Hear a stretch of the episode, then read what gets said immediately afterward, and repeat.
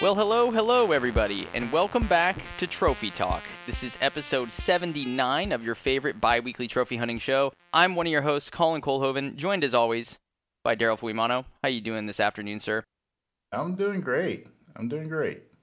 Now, do you prefer this afternoon time slot? We're, we're kind of jumping around here in our last few weeks. So normally we used to do the mornings back when uh, Narshredder was was one of our hosts as well. But how you, you liking the afternoon? You feeling a little more awake? Uh, yeah. Honestly, the afternoon timing doesn't really. It's not really a big issue for me. I mean, you can't really tell it's the afternoon when you look outside. It's that that stay at home kind of weather. So can't really see the sun. So I feel like it's still the morning right now. Oh, is it really cloudy over where you're at? It is. Gotcha. I love it. Oh, I do too. I do too, especially for lazy days when the weather's like this. It's perfect. You're like, oh, I got an excuse to just stay inside, play some games, maybe do some chores around the house. Good shit. Good shit. Well, happy to have you here this uh, afternoon, sir. Jesus. welcome, welcome. We're also joined by Slugger JD. How are you doing this afternoon, What sir? up? It's even later for you where you're at. So, what's going on? Yeah, it is three in the afternoon here. It's uh, uh, same weather over here. It's cloudy and it's been off and on raining all day. Um, so we've been having a a nice lazy rainy day as well. Uh, let's see. Took my daughter to dance this morning, Okay. and then took her out for a quick daddy daughter lunch date after. And Ooh. uh, now we're here and we're chilling, and I'm good. Where'd you guys go to lunch? Local or chain? Yeah, it's this local place called Purple Cow.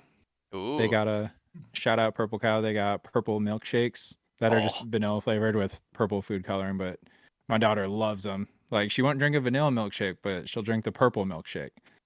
You know, they're the exact same thing. It's all about the color. That's pretty funny. My mom would tell me stories of when she was growing up, and she was born in uh, 1957. Not to put her on blast, but her mom would make her like milk with blue food coloring or something in it back in the day, like for Easter. And she used to like love that stuff too. So yeah, the colored beverages, man. That's that's what's up. It's a good idea. It's not a bad idea. Not a bad idea. But yeah, same thing Yeah. Over here, bro. It's actually well where I'm at right now, and I'm relatively close to Daryl, but it's uh it's sunny right now for me. But this morning I had a 10k race, and it was cloudy and rainy and cold. So I did it all in the elements. Uh, but luckily afterwards, I got a little taster of beer for free. And then I went out to brunch with my wife and her dad, who also did the race with us, which was pretty cool. So I'm feeling feeling good. I got all my exercise for the weekend done. We're gonna record the show, and then it's just kind of editing and relaxing the rest of the weekend. So I'm looking forward to that. How was your time? I don't quite know yet, but I do think it was my fastest yet for sure. Like I didn't have any periods where I slowed or was waiting for Steph or anything like that. I told her like towards the beginning of the race, I was like, I'm feeling pretty good. I think I'm just gonna go for it. And so I just ran pretty hard, and I ended up passing quite a few people on the run too, which always gives you that little bit of adrenaline boost every time you pass Mhm. someone. And then, of course, when I got past later in on in the race, I was like, God damn it! But you know what it is? It's these fucking tall people. You know, they have the long stride. I'm over here. I'm 5'8". Okay, I'm trucking along, and these six footers just coming through, running, and it's like effortless to them. You know, they're like gazelles out on the course. So, I think they need to separate the heats not only based on age, but based on height. That's my take. That's my take. But we'll see. I'm gonna you, post in the uh, Discord later what my official time is. My guess is it was an 8:30 something, which should be like 45 seconds faster than I've done for a 10k. Eight eight thirty per mile. Correct. Yeah. Okay. Yeah.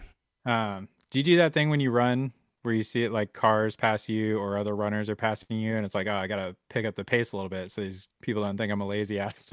That's 100% I do correct. that all the time. Yep. Yeah.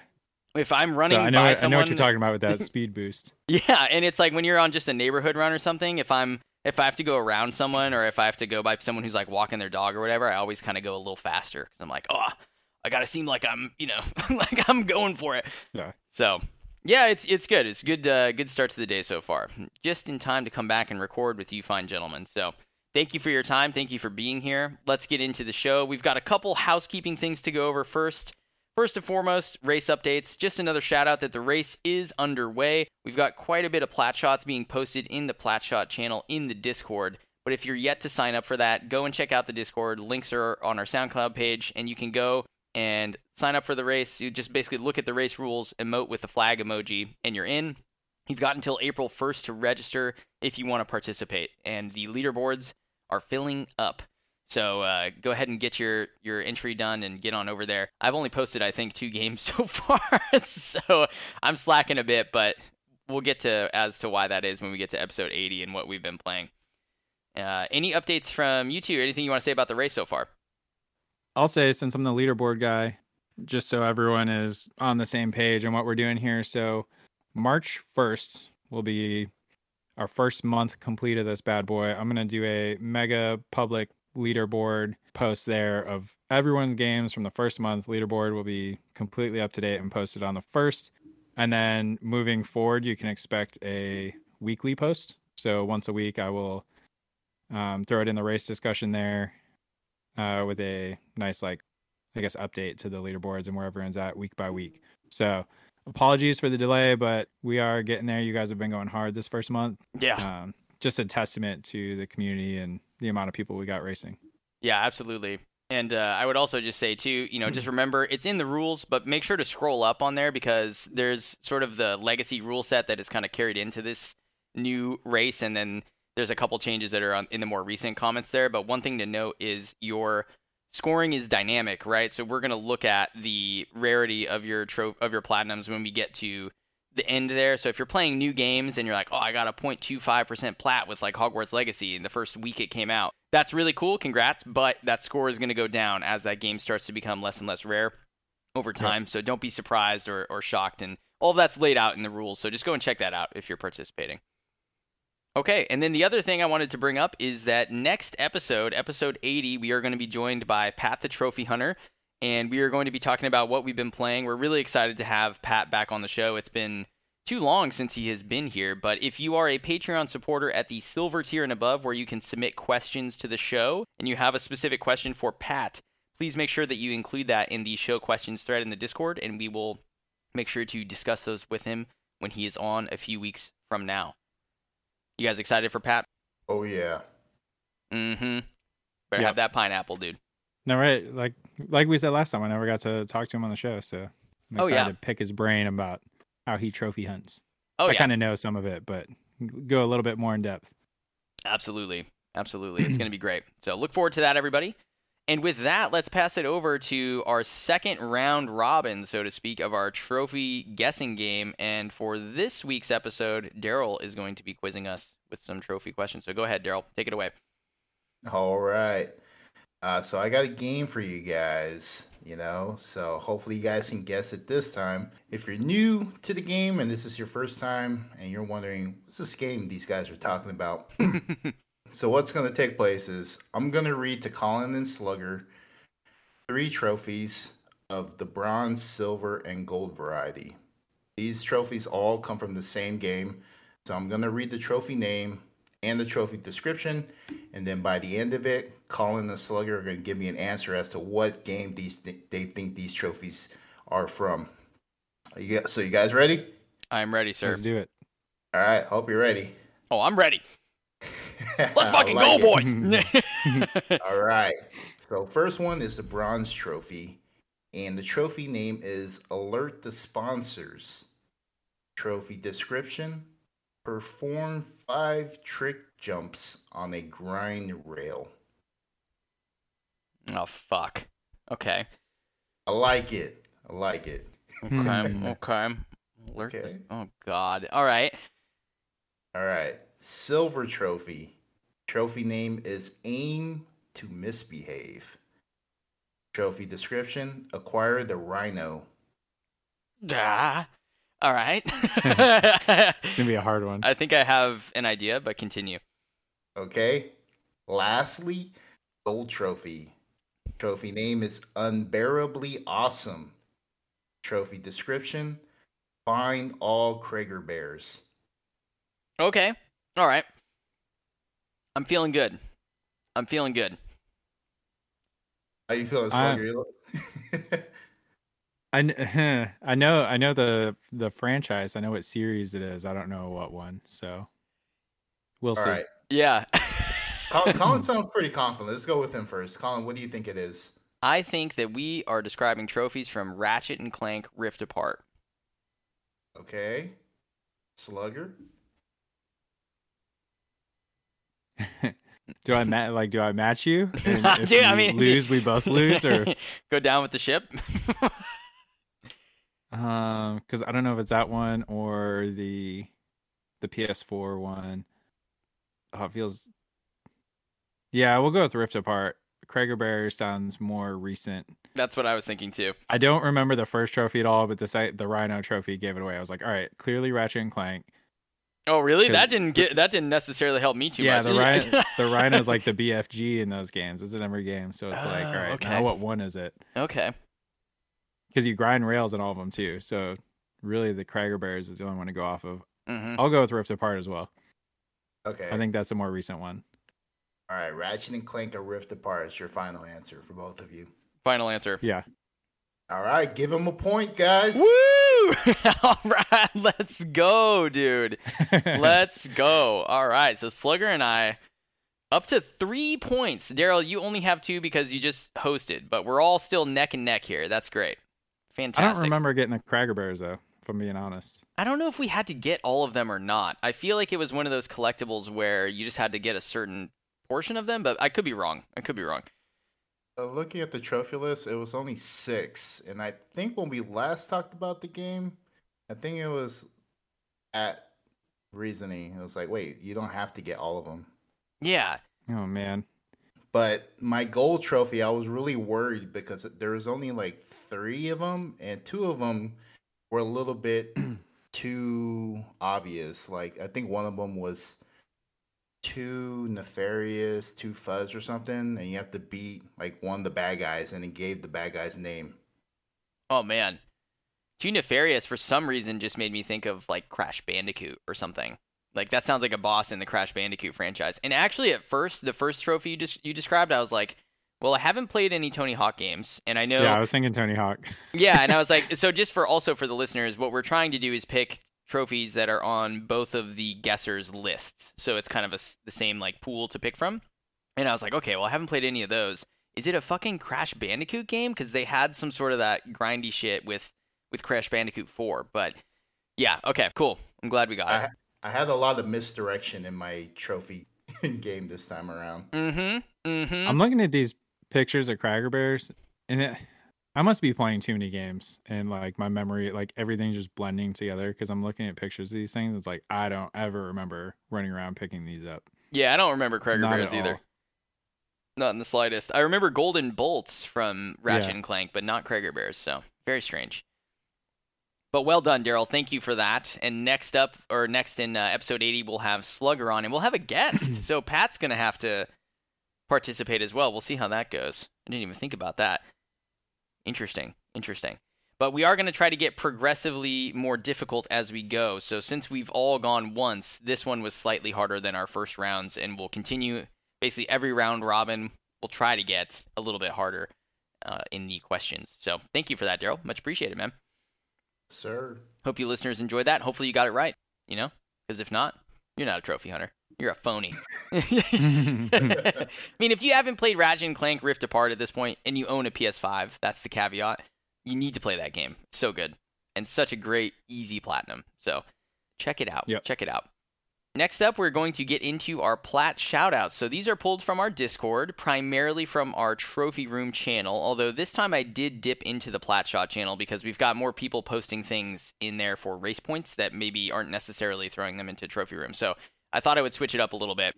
And first and foremost, we're going to start off with Reyna, who won two races of the three last year. Absolute beast. And she came in with Legend of Dragoon. And she was the fifth fastest on PSNP for the PS4 version in her region, which I think is absolutely insane. So this game is sitting currently, well, I should say as of yesterday, at 0.45% on PSN profiles and 0.1% on the app for the PS5 version. There, I mean, uh, Slugger, this has got to speak right to you because we were just talking before the show about how you want to play this game. yeah, they Reina went and got what knocked that out in like two, three days. And um I keep telling myself I'm gonna get to that. That's the next game. But back backlog was, but it probably yeah, it, it should be the next game. I've been wanting to play that game with trophies forever. Like I I played it on the Vita and I played it on the PS1 way back in the day.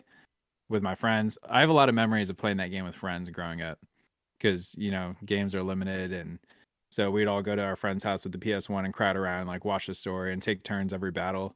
Um, so that's kind of where like my love for that game comes from. That's kind great. of the it's a single player game, but we almost played it co-op in nature, which was which was a lot of fun. Yeah, I really loved that that sort of culture with gaming back in those days too. Of like, I'll pass the controller when you die or something like that. You know, Yeah. just trying to make the most out of it. And do you recall by chance how long the game is to just beat? I don't actually. Know. I, I don't have any experience with this game. I, so I have no clue. I remember on the PS1 it was four discs long. Fucking four discs. Oh my. wow. Yeah, it's like it's so different back in the day. Like thinking as a kid, because there's a lot of games I played where I'm like, I played that for weeks and months, and then I like have played it on an emulator or revisit it, revisited it on like a retro store like the Switch or something like that, and then I like breeze through these games in like two days. And it's like, all right, little kid me, what the hell are you doing? How did I get through this so fast? So I don't know if it was something fairly quick. I've I have no clue. Interesting. So I'm looking on how long to beat right now just to get some some perspective, and this was updated as of seven and a half hours ago. So at least for the original PlayStation version, the main story has an average of about 48 and a half hours to beat the game.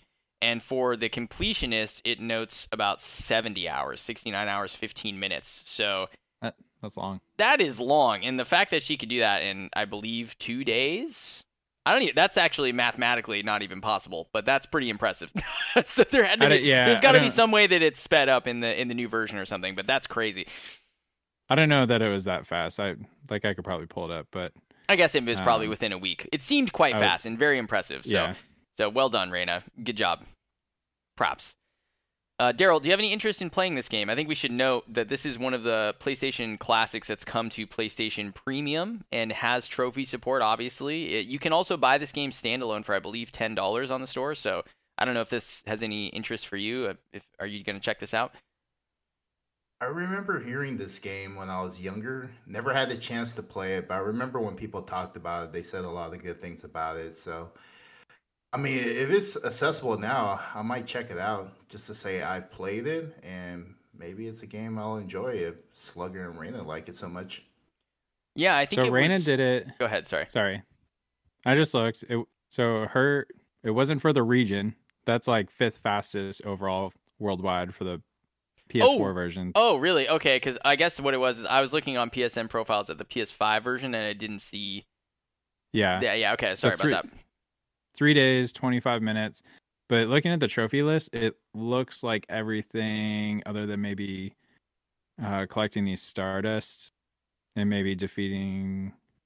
Well, I don't want to name it for spoilers, but it looks like everything is just beating the story. So that whole like completionist 70 hours, that's probably a little high. It's probably just clearing the story will get you the platinum. Is Okay. what it looks like.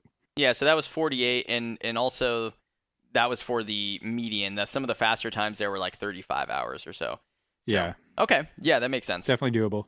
Definitely doable. I have interest in this game, just like I did, I do for uh, Wild Arms rather, but I just don't trying to f- figure out when this is going to fit in. You know, again, we were talking before the show about how crowded this time of the year is and how many good games are coming out. You know, it's just it's really tough to imagine when I would fit this in. And since I don't have premium, I'd have to pay for it a la carte, which I don't really think I'm going to do. So I'm going to sit on it, but I'm excited to hear your thoughts on it, Slugger, when you eventually get to it. Okay, next up we have King Hayes coming in with Call of Duty Black Ops 2. This is sitting at a 1.07% on PSN profiles and a 1% on the app for the PS3 version because this is an old game, guys. This is an old game. Man, fond memories of Black Ops 2. Daryl, did you play this game back in the day? I'm trying to think of the story. I think I played up to Black Ops 3, but the stories are so mixed up in my head, I don't really know what Black Ops 2 was all about. I more just remember it from the maps and from the zombies mode for Black Ops 2. I, I did play this story, but like, yeah, Call of Duty campaigns kind of all blend together to some extent. So, yeah, I I remember playing. This was the very first shooter that I bought other than Halo, because I spent about three and a half years playing Halo competitively, and I was like, you know what, I'm gonna try some of these other games out. So I remember I bought this one in Borderlands 2 and Crysis 3, kind of all within a four or five month period in college And Black Ops 2 kind of stuck. I was watching some MLG Black or uh, MLG Call of Duty matches. I was playing ranked. I was doing you know zombies. The TranZit mode in this game was was the thing that I remember the most. That was the map with zombies where you hopped on the bus and it went all over the the area and there was tons of different stuff to figure out. So Mm. I really loved Black Ops 2 for that and a couple of the maps in particular, Raid and Standoff in the multiplayer modes were fantastic maps. So, yeah, Slugger, do you have any memories of this game? No, uh, no. I played a lot of Black Ops. Uh, yeah, in high school, and then after joining the um the Air Force, I never. I don't want to say I fell off the Call of Duty train, but gaming kind of took a backseat those first couple years. So I kind of missed the Black Ops Two window when that launched. Yep. The unfortunate thing, I do have trophies unlocked on it because I had a friend play the game on my PS3. So maybe Oh, I'll have no. to hit up a GameStop and find a cheap copy and do some cleanup there since I've never experienced it. Oh, no, dude. Yeah. Oh, no. I, mean, I don't So- exactly know how tough that is. It looks like you got to, you know, you got to complete the game on veteran. You got to complete all the challenges. God, what is it with Treyarch and these fucking campaign challenges for their trophies? I just, ugh. I mean, it makes them more prestigious, but it's also what is a massive turnoff to me about Black Ops 3 and ever going back to Yeah. picking that up. So, but well done, King Hayes. That's very cool. That's a very nostalgic game for me. So, congrats on that and well done. Next up, we've got Man Cave Central, along with a special shout out to Lee War, who also posted this in the Discord in the Plat Shot, but Hogwarts Legacy. And as of the time when I checked and made these notes, it was sitting at a 5.3% on PSN profiles and a 0.2% on the app for the PS5 version. Slugger, you're currently playing this game. and I think you said you're about 10 hours in. Hmm You enjoying your time with it so far? Yeah. I'm getting absolutely nothing done. This game is like, it's awful for like, I mean, awful in a good way if you like to collect things because there's so much shit to collect. It's like, oh, I got to run like 100 yards to my next story mission. So I head that way, but there's like 50 things to pick up and gather and go explore between me and the story mission, which is a lot of fun, but it's also like very overwhelming. And I feel like even after 10 hours, I'm making no progress whatsoever Right. like I am. It's all stuff I have to do for trophies, but it's a yeah, collectathon for sure. It's fun. a slow burn for sure. Yeah, and I still personally don't plan on picking this up anytime soon. Other, you know, for no other reason than I just don't have time to do it right now. But it, this is, you know, been taking the gaming world by storm the last month or so. It kind of reminds me, to a lesser extent, of another game we're going to talk about in a couple seconds here of Elden Ring, which had that same vibe of just sort of everyone was talking about it. And Yeah. I think if I've resisted the temptation to buy it thus far, I think I'll be okay. But um, Daryl, what do you think of Hogwarts Legacy and, and this plat? Do you have any plans to go for that one? I, I know you're pretty strong in staying away from this game, but I, I'm been feeling pretty weak in the knees lately because I've been wanting to play this game. Like I, I hear good things about it. I see people playing it on my friends list. Uh, you know, I, I like Harry Potter when I was growing up, so I'm like, oh, I really want to play this game, but I have six other games I just started. Exactly. yeah, it's it's it's nothing against the actual game itself. It looks great. I just I I need to hold off. You know, I need to I need to get some other shit done first. Yeah, I think if you like Harry Potter, it's really hard not to like this game. Just be Mhm. like the amount of care and attention to detail um in areas to explore in Hogwarts like still kind of blows my mind running through it. Like I've spent multiple hours in the castle and I still haven't even come close to like seeing it all. Like I'm still constantly walking into new new rooms or new segments of the castle and then I'm stopping and spending like an hour there like, "Oh, look at this. Oh, look at that." Like, like oh that's from the movie oh i remember this from the books like it's really cool how kind of like faithful it is For sure. And I, I do think this is one of those games that we are going to see the percentage for the platinum become really high as time goes on. I just think that it's a very long game and it's relatively new and, and also some of those trophies where you have to play through and get to a certain point with each of the houses is probably going to be the limiting factor here because most people I would assume are going to be obsessed with it and do everything on one save file and then be like, I'm not going to, why would I do it? You know, why would I start the game again with Slytherin? You know, what the fuck? Or with Hufflepuff. So I think that's going to be the limiting thing, but I do expect that percentage to rise pretty heavily as the months go on. So, but congratulations, Man Cave. Congratulations, Lee War, on a job well done. Next up, we have JB Trophy Hunter coming in with Marvel's Guardians of the Galaxy, which is sitting at a 34.02% on PSN profiles and a 3.8% on the app for the PS5 version. I should have put what number plat this is for him. I believe it was number 438 or something like that, some cr- some crazy number. But JB's been working on this game for a while and had really good things to say about it. I have not played this game. Slugger, I believe you have played this game. Is that correct? You did you platinum this? Yeah, I got Yeah. the plat when it came to the the subscription service. That's fantastic. So you had a good time with this one as well. Yeah, a lot of fun. But I'm a Marvel junkie. It kind of it gave me Mass Effect vibes the whole time, like a almost better playing Mass Effect. Okay. All right. Well, that's a pretty strong statement there. yeah, I, I don't know if I'll ever end up checking this one out just because so much other stuff going on, but I, I think this game performed pretty well. I remember people were pretty high on it when it came out, so good stuff there. Daryl, Marvel's Guardians of the Galaxy, pretty exciting. What do you think about that? I would like to check it out. When I go to Target, I always see this game there, and I'm like just ready to pull the trigger to buy it. But then I see like Ratchet and Clank there, so that tempts me to buy that as well. Elden Ring, so I'm like, you know what? Let me just walk away. Absolutely. Yeah, it's tough, man. It's tough. You got to we got to make some some decisions here with our wallets. It's really wild. We're- not starved for choice, that's for sure. And last but not least, we have Mr. Collector coming in with Elden Ring. I wanted to just call out, and I I know this was announced a couple different places and news outlets outlets, but I actually found out just from my PlayStation 5 home screen. There was this like splash ad of like, hey, 20 million units sold for Elden Ring, which is absolutely incredible. I think the next closest was Dark Souls 3 for them with something like 11 million units, or it might have even been less than that. So that is a very, very good selling game for From Software. And I would expect we're going to get single player DLC on that at some point in the next year or so. Sitting at a 42.15% on PSN profiles. How fucking nuts is that? Let's just talk about that for a second. Elden Ring has a 42% on PSN profiles. It's worth almost nothing in our race. I I'm just blown away by it. You know, it's just it's incredible to me. It's also sitting at even more incredibly a 10.8% on the app for this platinum.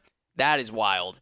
That is absolutely wild. I mean, we can do the math on that and figure out of the 20 million units sold. What is that? That's 2 million. That's it. That's 10%, 2 million. 2 million people have the platinum in this game. I guess 20 million is multi-platform. Oh. never never mind. Never mind. Yeah, JK. But it's a lot. It's a lot of people. Mr. Collector though, well done in on your journey through the lands between. You tarnished son of a bitch. I hope you enjoyed yourself. when are you guys gonna play Elden Ring, dude? I do not I understand. Yeah, I was waiting for it. yeah. It'll Mm. come after the other like five things that I have lined up in the next month. Yeah. At some point this year, I think you guys should check out Elden Ring. And Daryl, you had your whole mantra of trying to do these FromSoft games. This is one you definitely need to get to. It's definitely up there. Um, I mean, I'm behind, man. I didn't know that there's these many copies sold, man. Oh, it's wild.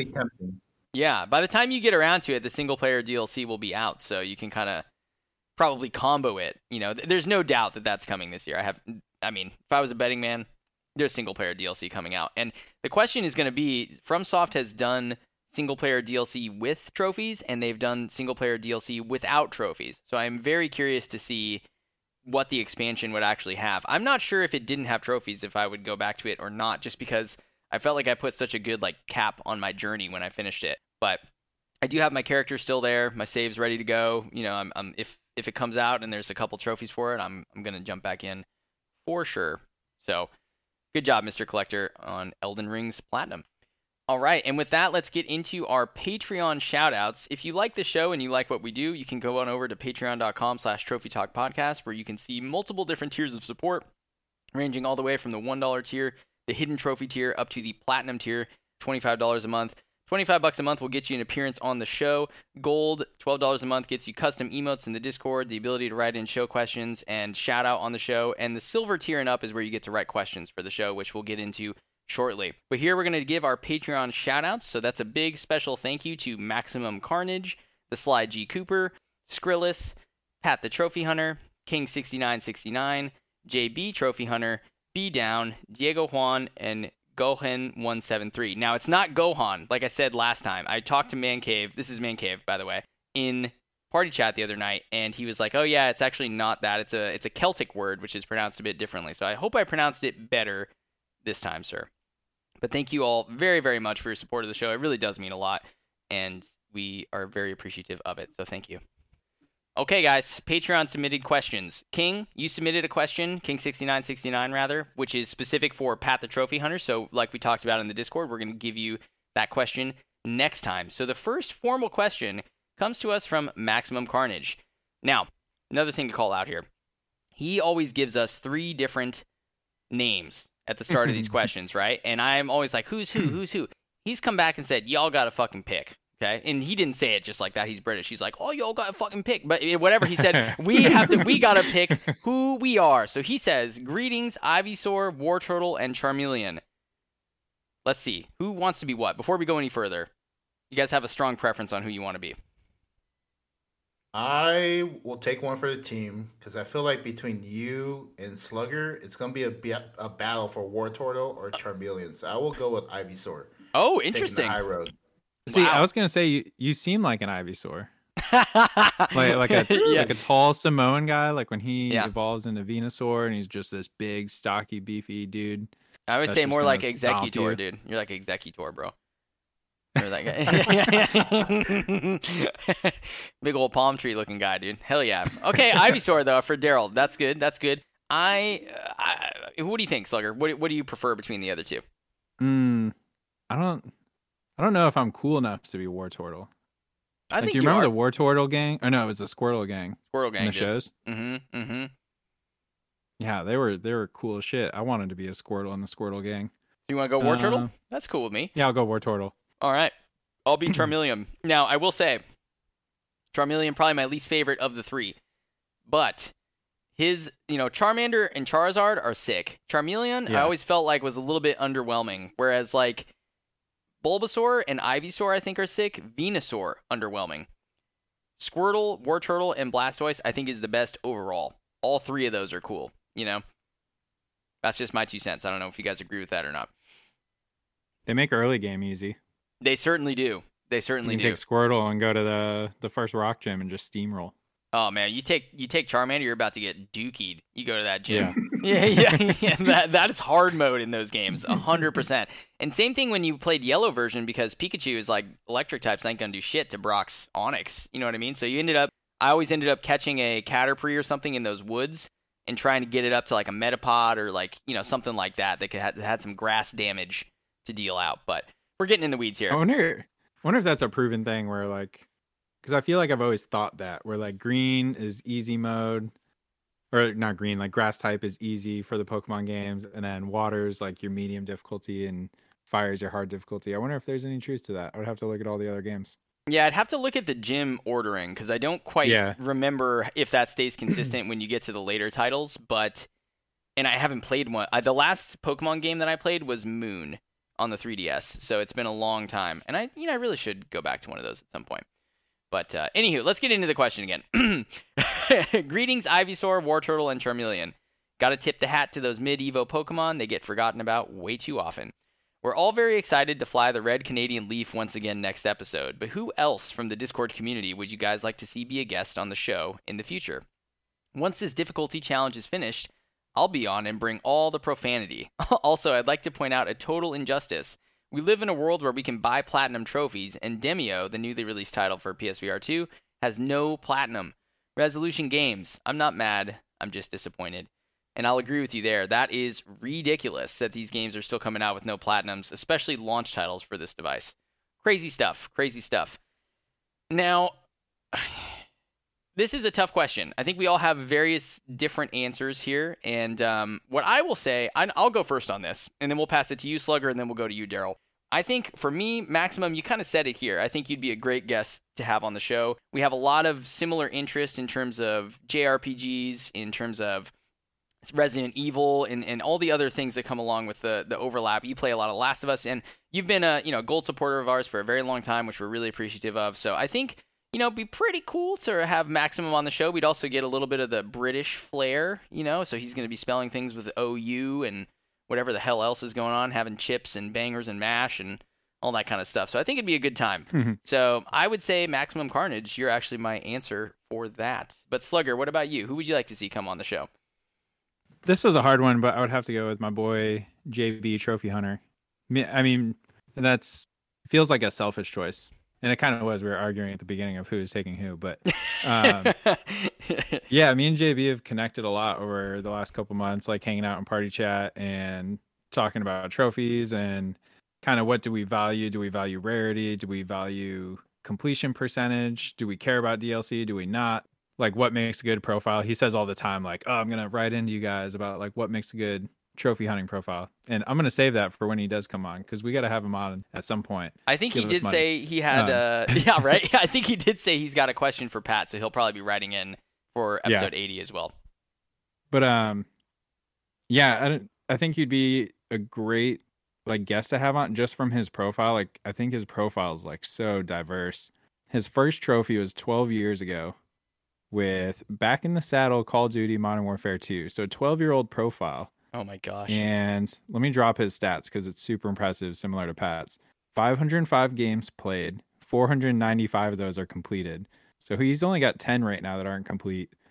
98.35% completion rating, 270 unearned trophies out of 12,203 earned. Your God. Um, yeah. So like, and he, I mean, he plays a good mix of everything. He's got rare, super rare stuff, uh, like Friday the Thirteenth, uh, Don't Starve Together. That, uh, the platinum for that game. I know that's a crazy hard game. LittleBigPlanet, Red Dead Redemption, just some like a lot of like ultra rares, less than five percent. And he he does dip his toes into the easy stuff. I don't knock him on that. Uh, we've had our our topics and debates, or not topics. We've had our discussions on that. Me and him, right. and uh, I totally get his point of view. He's like, look, I bust my ass on these hard games. I'm gonna do some little gimmies in the middle.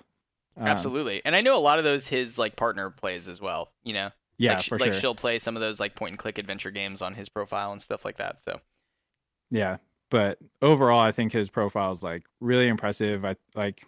I commend anyone who can sit there and like aim for 100% on everything they play because there's so many games where I get like you know, I get close and I'm like, no, I'm not gonna like grind an extra hundred hours for one DLC trophy. Where he's like, no, I'm doing that. I Yeah. need the hundred percent. Yeah. Like, it's it's like the Um, next level of of trophy hunting to me. I'm I'm Yeah. starting to come around to the whole completion thing this year. We've talked about it a lot, but yeah, the first couple years of trophy hunting, I was like, platinum's it. All right, I'm done. Delete, move on. You know. So very cool. Yeah. So he would be my main one. Uh, I did want to give some special shout outs to my runner runner ups. Uh, Smackerly would probably be my second pick. Um, I'd love to pick his brain on what he thinks about gaming and trophy hunting in general after becoming a parent. Oh yeah. Since I'm the only yeah, since I'm the only dad on the show. Quinn is another one. She'll go and just grind these like crazy long multiplayer grinds. I'm always super impressed. Like her Splitgate 100% like blew my mind. It's like Yeah, that's fucking mental, dude. a thousand plus wins. And then uh, God, who's my last one? Special shout out to King K. Oh, yeah. no one, if Daryl doesn't mention him, I love the interaction with him because he always posts Lego games and some easy, easier plats. And then he just casually dropped one day like, "Oh yeah, I got the platinum in Crash Bandicoot 4. And I was like mind blown. I'm like, what the what the hell? what do you mean you have the platinum in Crash Bandicoot 4? You don't post those, you post Lego games. Like so it Oh, just yeah. kind of it's cool to see like what how people like vary in their play styles and what they're good at that other people may struggle in and yeah. A lot of good guests, but I would have to go to my my boy JB. Yeah, that's a great answer. I, I think all your shout outs were good too. You know, I'll quickly shout out as well. Obviously, like Skrillus, I think would be funny to have on the show. We'd probably get canceled, but hey, you know, that's it is what it is. Uh, um, but yeah, I mean, you know, I think the way I was trying to digest this question was like, you know, if we're talking about games that people are experts in, like you mentioned King and the Lego games, if we were all playing a certain Lego game for Lego game, for example, to have him on as like an expert or you know someone who can speak to that franchise a lot. You know, that I think that's really cool. Or like Assassin's Creed is another one, like where there's just people who who kind of go and and do everything from that. So yeah, th- that would be an interesting way to kind of look at it too. Sort of having subject matter experts come in for various franchises. You know, Right. Um, yeah, but no, good answers. All right, well, Daryl, let's go to you. What do you think for this one? Uh, so I actually had to fact check myself because I know I gave you guys a person in mind, but I actually got that person confused with another person. Well, that's all right. Well, it's good we figured that out. yeah. so, guess I would like to have on the show is Slim Santa ninety four. oh, yeah. That profile's So- insane too. It is. It's up there with JB. He has a ninety percent completion, so he's got almost at hundred percent. Man, he's definitely up there. Very uh, committed to the trophy hunting lifestyle. But the reason I would like to have, have him on the show because I feel like we kind of share the same mentality with some games. Um, we definitely like these challenging games. These games that just make us want to punch a hole in the wall. And one game that he has played, I was very curious about because I heard a lot of people giving him props for it, and I was like, you know what? What is this game that he's played? And the game that he played that got a lot of traction in the Discord was Crypt of the NecroDancer. Dear God. So he has the platinum for that. And I was like, oh, wow, that's a pretty challenging platinum. You know, just at first glance, I was thinking, oh, wow, that's pretty tough. And people are saying, oh, good job, good job. But when you look into it a little bit further, out of the 20,671 game owners, there's only 20 people who have this platinum. Yeah, that's wild. So that made me like, oh shit. That's why everyone was like losing their mind when they're like, "Oh, you got that trophy? No way! Good job! That's insane." so me being me, of course, you know, with my my with my lame Wolfenstein two new Colossus platinum, I'm like, you know what? I- Lame. I'll need it. Why not You, sh- you shut your whore mouth. What are you talking about? I'd kill to have that platinum. Are you joking me? I have that game started on my profile too. I'm so fucked. Ugh. it's lame, man. It's lame. I, I need this platinum. It's so I would like- lame. That's easy mode compared to Crypt of the Necrodancer. It's like a two out of ten compared to Crypt of the Necrodancer. Oh my That's Lanta. That cannot be accurate. I do not believe it.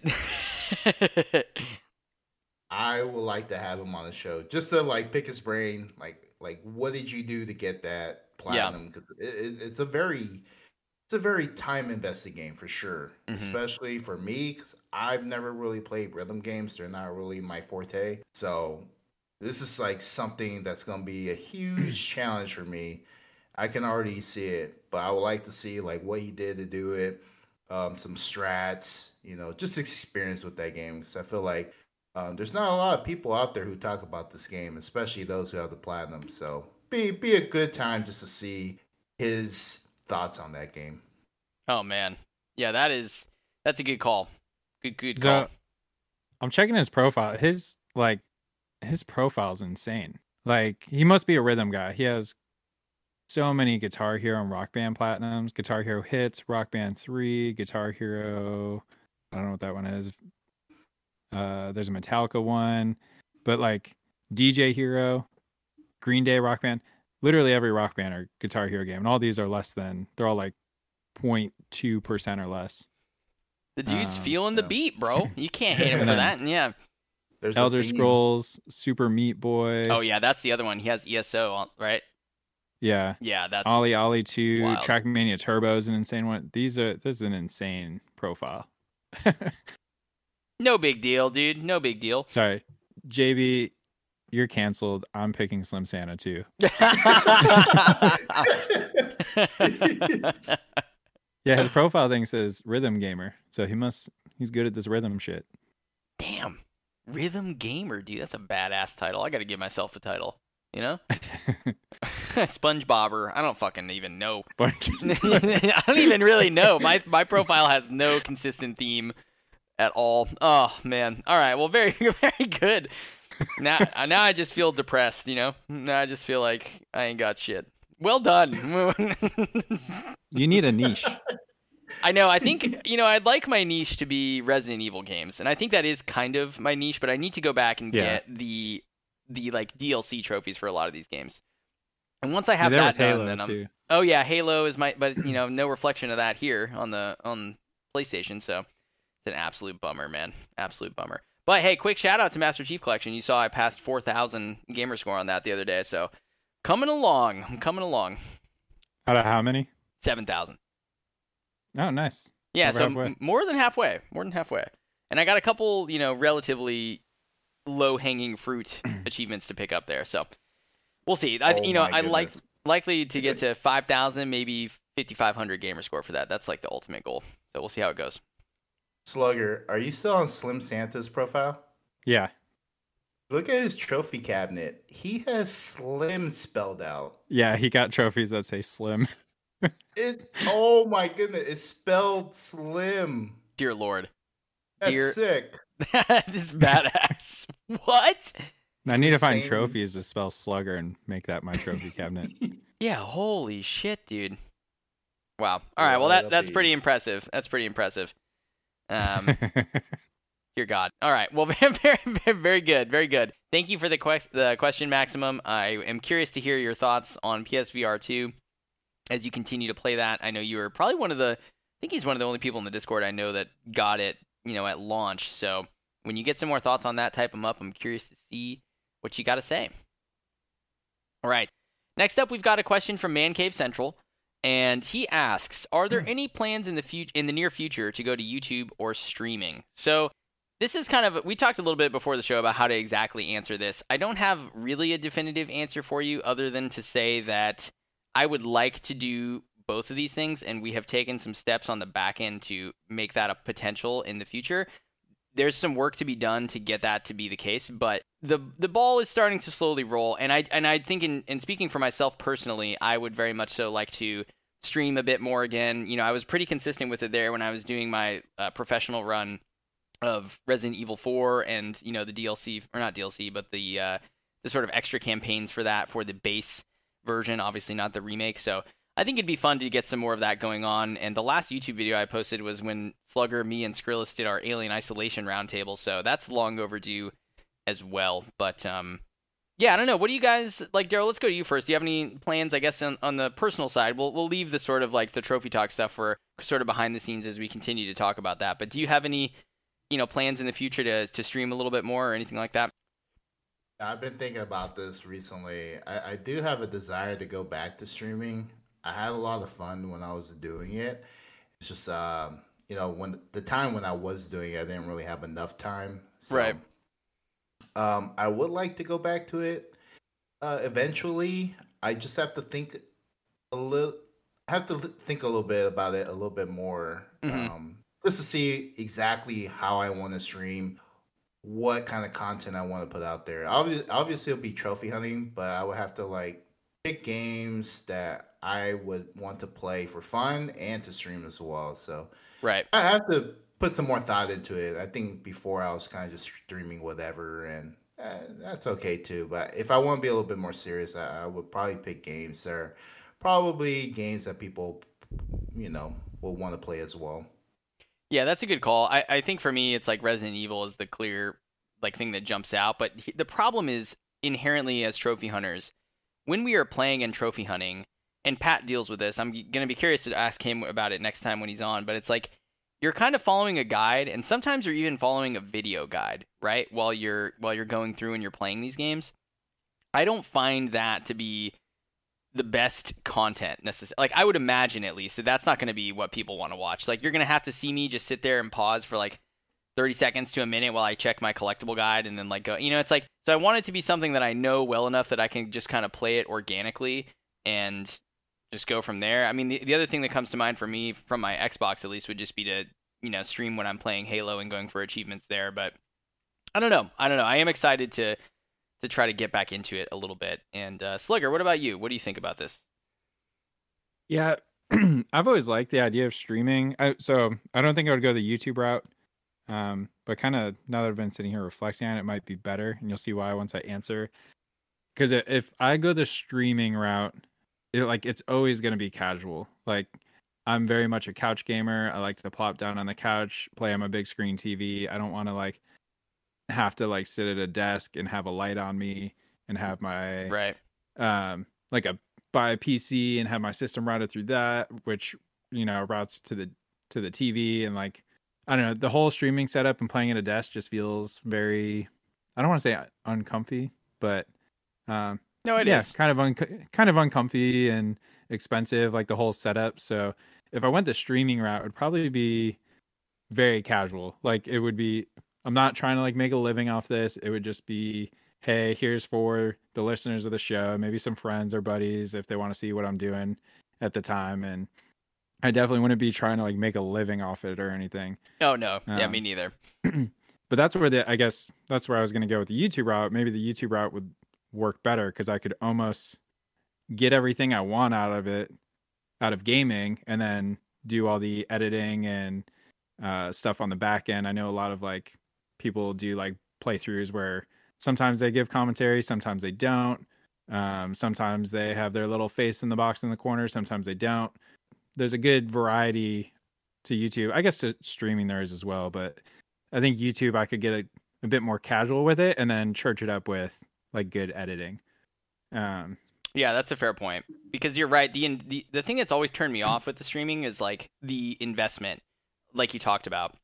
I Yeah. did have a capture card, and I did do that sort of like my 360 plugged into the capture card, plugged into the PC. The other ones to one monitor, the other ones to the other. When I was in grad school, and I did that for a few years. But it's just you know that eventually like got outdated and now with the ps5 i'd have to rebuy a capture card i need to fucking probably upgrade my pc get another monitor get a brand new webcam you're talking about like probably over a thousand dollar investment to just be proficient in the space for like trying Yeah. to make some money on it and i just don't think that that's very you know consumer friendly so to speak and maybe we're wrong on that that might be something else to talk to pat about you know is sort of what his setup looks like and kind of how you know how that's evolved over time. But I ag- I agree with the YouTube thing. The nice thing is you can stream directly to YouTube from your PS5, and you'll just save the VOD and you can just put it up. You know, it's simple. I didn't know that. Yeah. So when you're streaming, you can either stream to Twitch or to YouTube from your PS5, whatever you want. And Yeah, my- I knew I yeah. knew the Twitch streaming option was there. I didn't realize you could send VODs right to YouTube. That's cool. Yeah, it's pretty cool. It's pretty cool. so something to explore. I don't know. We, if I'm playing tonight, maybe I'll fucking turn the stream on. Who who knows, dude? Had to destroy some kids last night in Last of Us Online, Slugger included. so you know what I'm saying. we got we had that thing happen, Daryl, where we got matched. Like we were searching together, and they the game like split us up. We were on opposite teams. I don't know why that happened. And then um, Slugger's teammates were just not very good. And, Oh I got, and I got lucky with a couple guys who were like pretty decent. So there was one there was a really funny part in that match where we were on opposite teams and i'm sitting behind this box and the other team colin's team clearly knows i'm there like because this dude's like sneaking up to me yeah. and i'm like shoot do i pop out and take the shot at him i don't know where his buddies are and colin's like in the back with a sniper Yeah.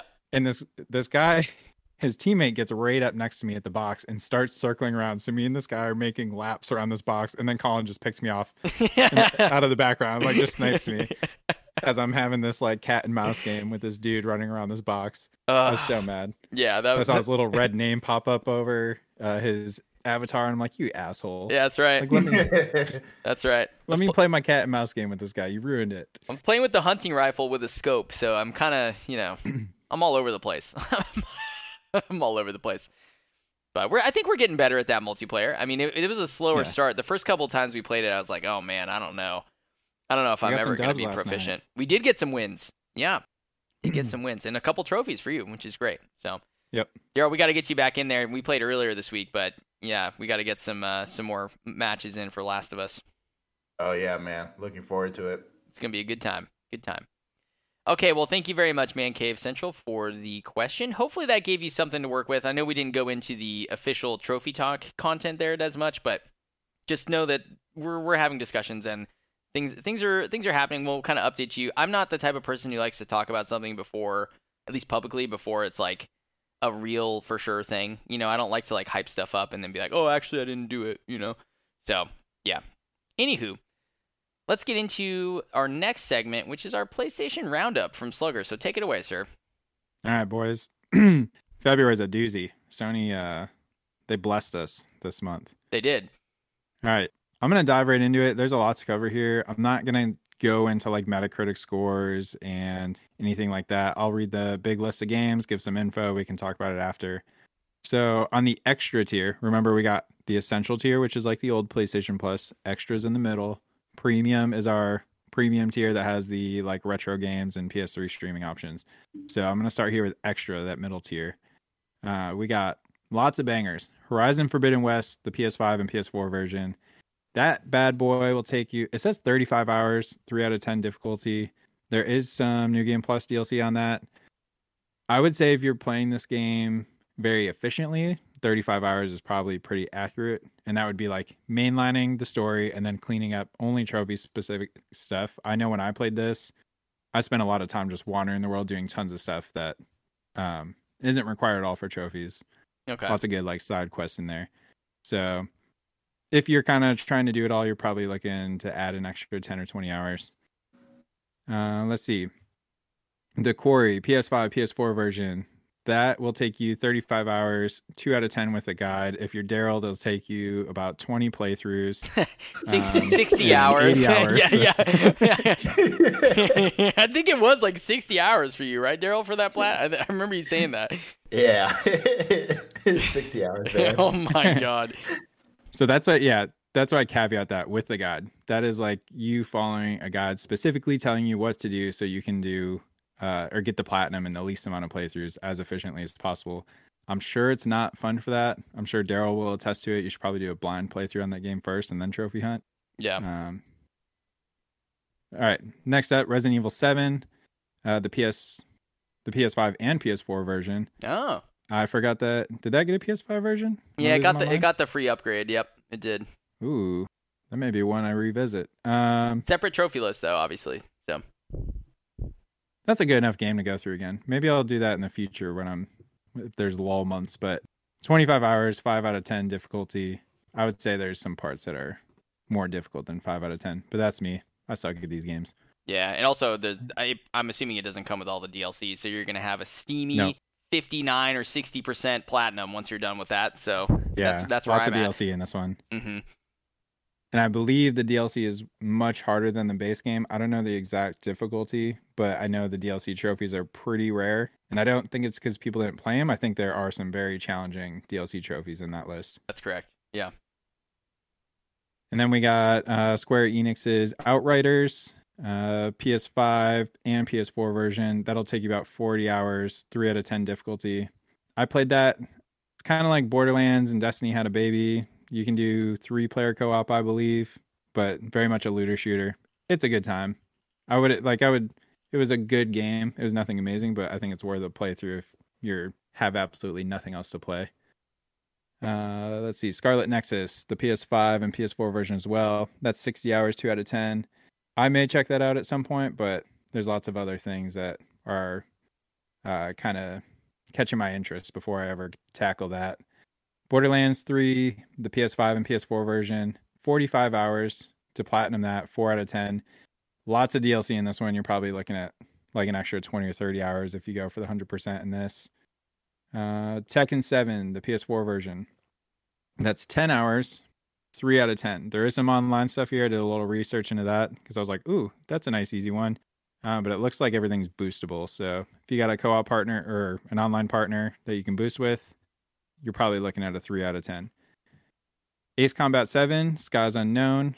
I believe this is a Sony exclusive, the Ace Combat series. Yeah, I think it Uh, is.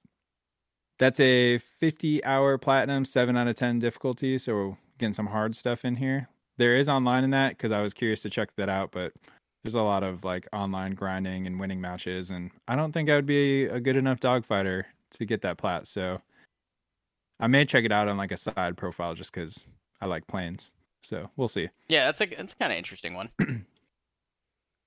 And then Earth Defense Force 5, another one, another series I've always been interested in playing, but I've never Me checked too. out. Me too, man. That just looks so uh, grindy though.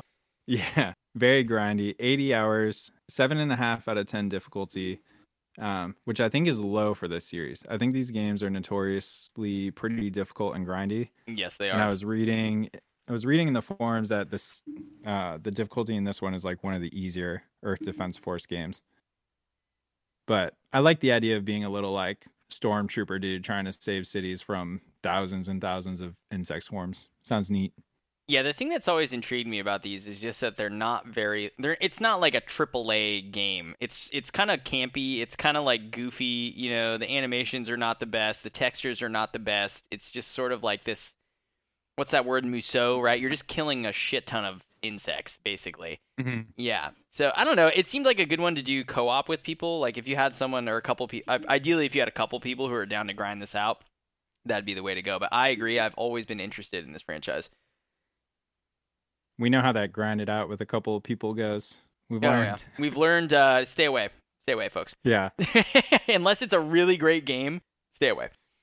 All right. Next up, these next three, I believe they're all Square Enix games and all the same developer. They're kind of a callback to um, old school style RPGs, but we got Oninaki, uh, which is a PS4 game that'll take you about 60 hours and a 3 out of 10 difficulty.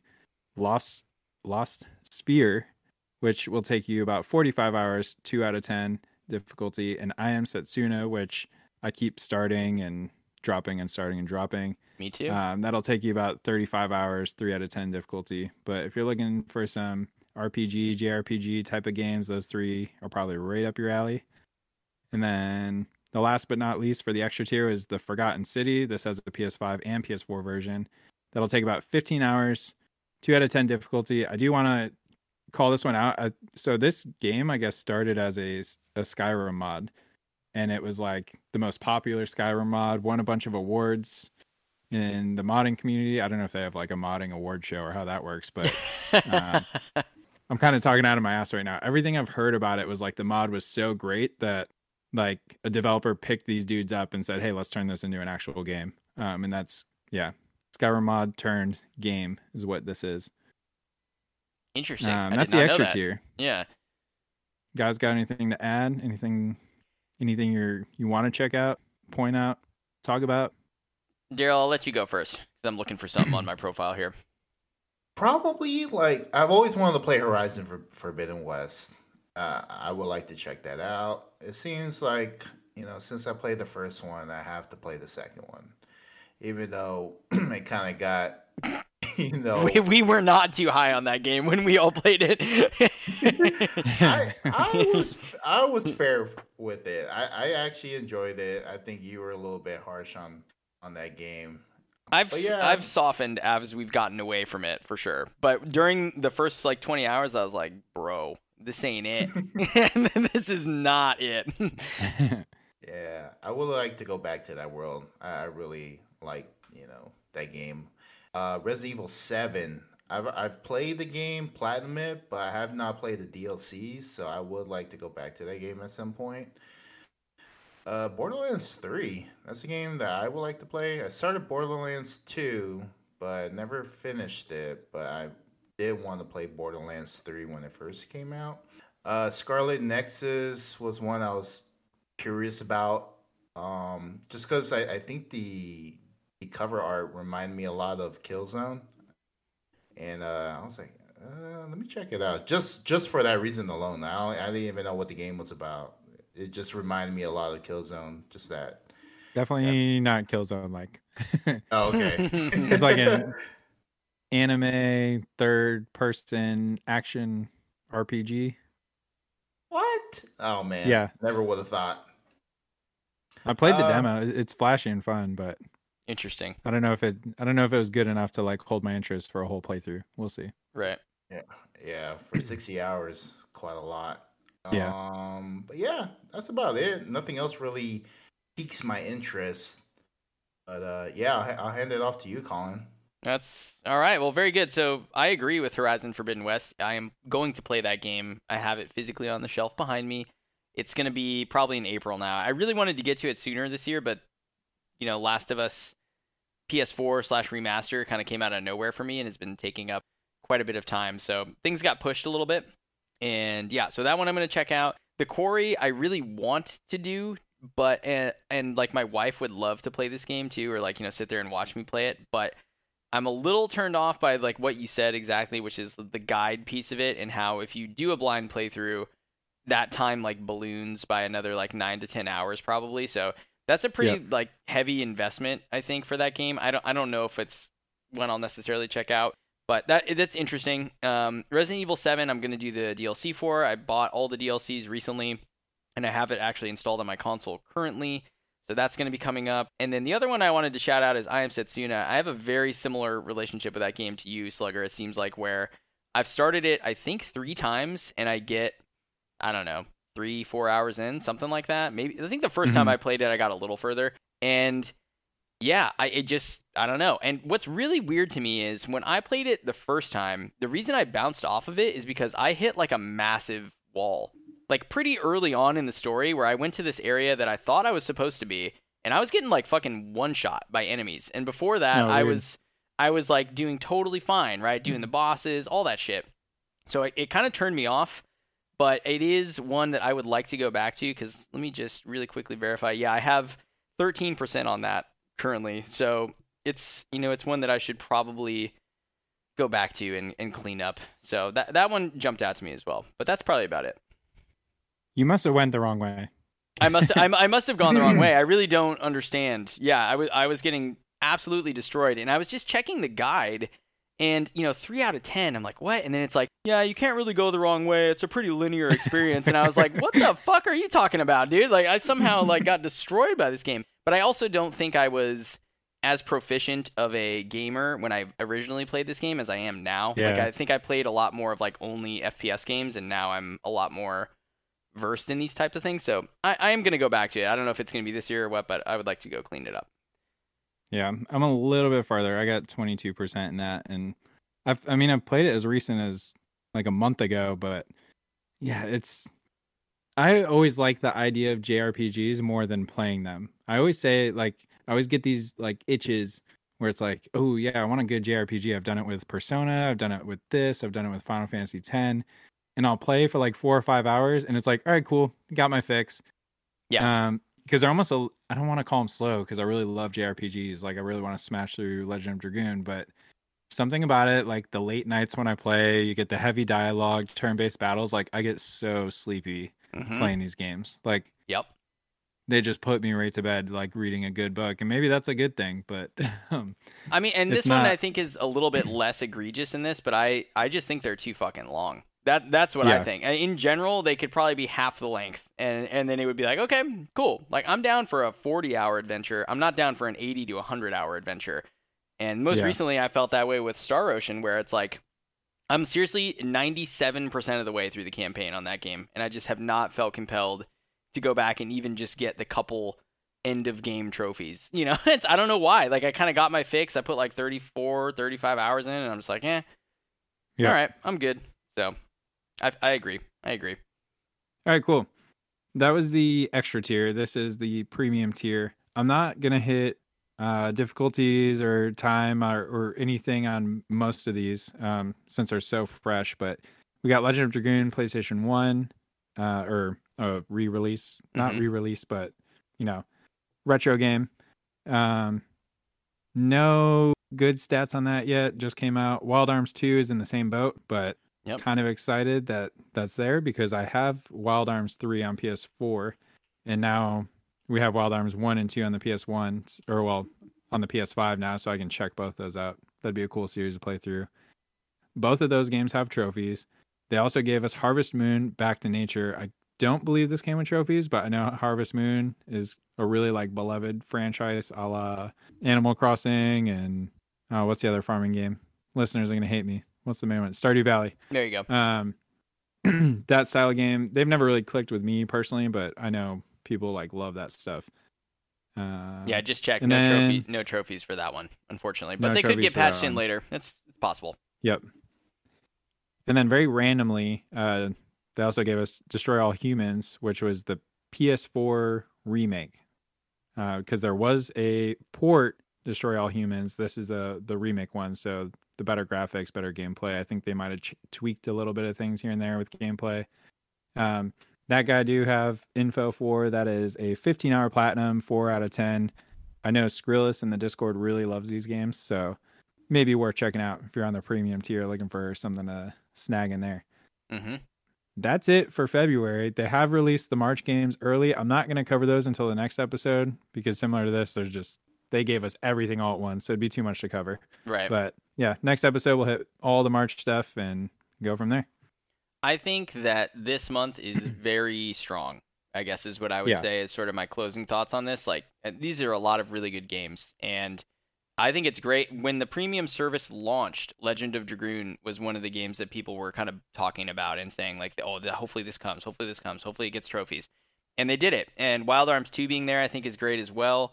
I'm a little confused as to this Destroy All Humans PS4 version. Like that seems fucking weird to be in there with those three PS1 games. Yeah, it's random. very, very random. Um, if it was the other version, I could understand it a bit more, but I don't. I don't really get it. And the other thing to point out, it's a lot of Square Enix games. Yeah. I don't know what's up with that. There's a lot of speculation going on there, but uh, yeah, I think overall a pretty strong month from PlayStation. I would agree. Cool, cool. All right, man. Well, thank you for that. Appreciate the roundup. Hopefully, you listeners yep. found that enjoyable as well. If you're going to check some of these out, let us know. You know, in the comments, or I'm sure we'll see you play some of these in the Discord and posting them. But some good stuff there. All right, so let's get into the main here. Our trophy list reviews for episode 79. We've each picked a trophy list to kind of go over and discuss. And I will, I'll, I do not mind going first if you guys are okay with that. And then maybe Daryl, we can go to you second, and then Slugger have you finish us off there at the end. Sure. Go with me. How you guys feel? Okay, cool, cool. Well, right on. So I'm going to be talking about Atomic Heart. Now, this game. I think th- this is a very strange one where I, I was kind of looking forward to this game. I, it was one of those like sleeper hits for me where it's like, am I actually going to pick this up on the sly? Maybe not say anything. It, it, looked pretty interesting. Now, this is developed by Mundfish, which is a Russian studio. Uh, so it's kind of, you know, we don't get a lot of those games over here. So pretty cool, pretty cool. Published by Focus Entertainment is a shooter role playing game, kind of adventure game. I think similar to Bioshock. That's what from the gameplay that I have watched over the last couple days and from the trailers, that's sort of the vibe that I got. It released on February 21st for PS5 and for PS4. So, you know, it's a pretty new release. I'm looking specifically when I'm talking about statistics for this, I'm looking at the PS5 version. So, the game has a platinum. Yay. It has 3 gold trophies, 8 silvers and 30 bronzes. Not too bad. I'm okay. I think it's pretty good. It's pretty good distribution there. You know, it's a big thing for me. I, I like that. There's not too many bronzes. They they kind of kept it in check a little bit, which I'm happy about. Now, the player data is where things start to get interesting, and unlike some of my other reviews where I'm kind of going more specifically into the artwork or the trophies and the naming conventions, I think there's a bigger discussion to be had about this game in general because here's the scoop, okay? This has 474 game owners, but somehow 506 recent players zero platinum achievers. Zero. Okay? Now, there's a number of trophies that are glitched. A number of them. And if you re- look at the threads in PSN profiles or, or all over the place, there's there's a lot of people talking about this. And there's also just people talking about how the performance, or rather, not the performance, just the overall design philosophy of the game might be kind of shit. Okay, so let's let's get into it a little bit. So there are five trophies I wanted to call out that have 0% on PSN profiles. And some of them are very odd. They don't seem like things that should be glitched. It kind of reminds me of Mafia 2 when that came out, the definitive edition. There was a trophy to, I believe it was, I could be getting the number wrong, but something simple like like kill 25 enemies, right? And that was the trophy that was bugged. And I'm like, how do you get this bugged? This is so simple to test. Like this is something that everyone should get. So let's go. Here are the 0% trophies. The first one is called Chemist. It's a bronze trophy, and it is to craft consumables of all types, of which there are only six. So again, this should be something that is very easy to catch and to QA, like test and, and fix. I don't know what the fuck is going on with that one being glitched. The next one is called Apple Pie, which is a bronze trophy to pick all the apples in Limbo. There are 98 apples apparently that you have to pick. This one zero, you know, there's tracking for all of these by the way, but they don't seem to be working and again, no one has these trophies. The third one is called the Necromancer, which is a silver trophy to talk to every dead.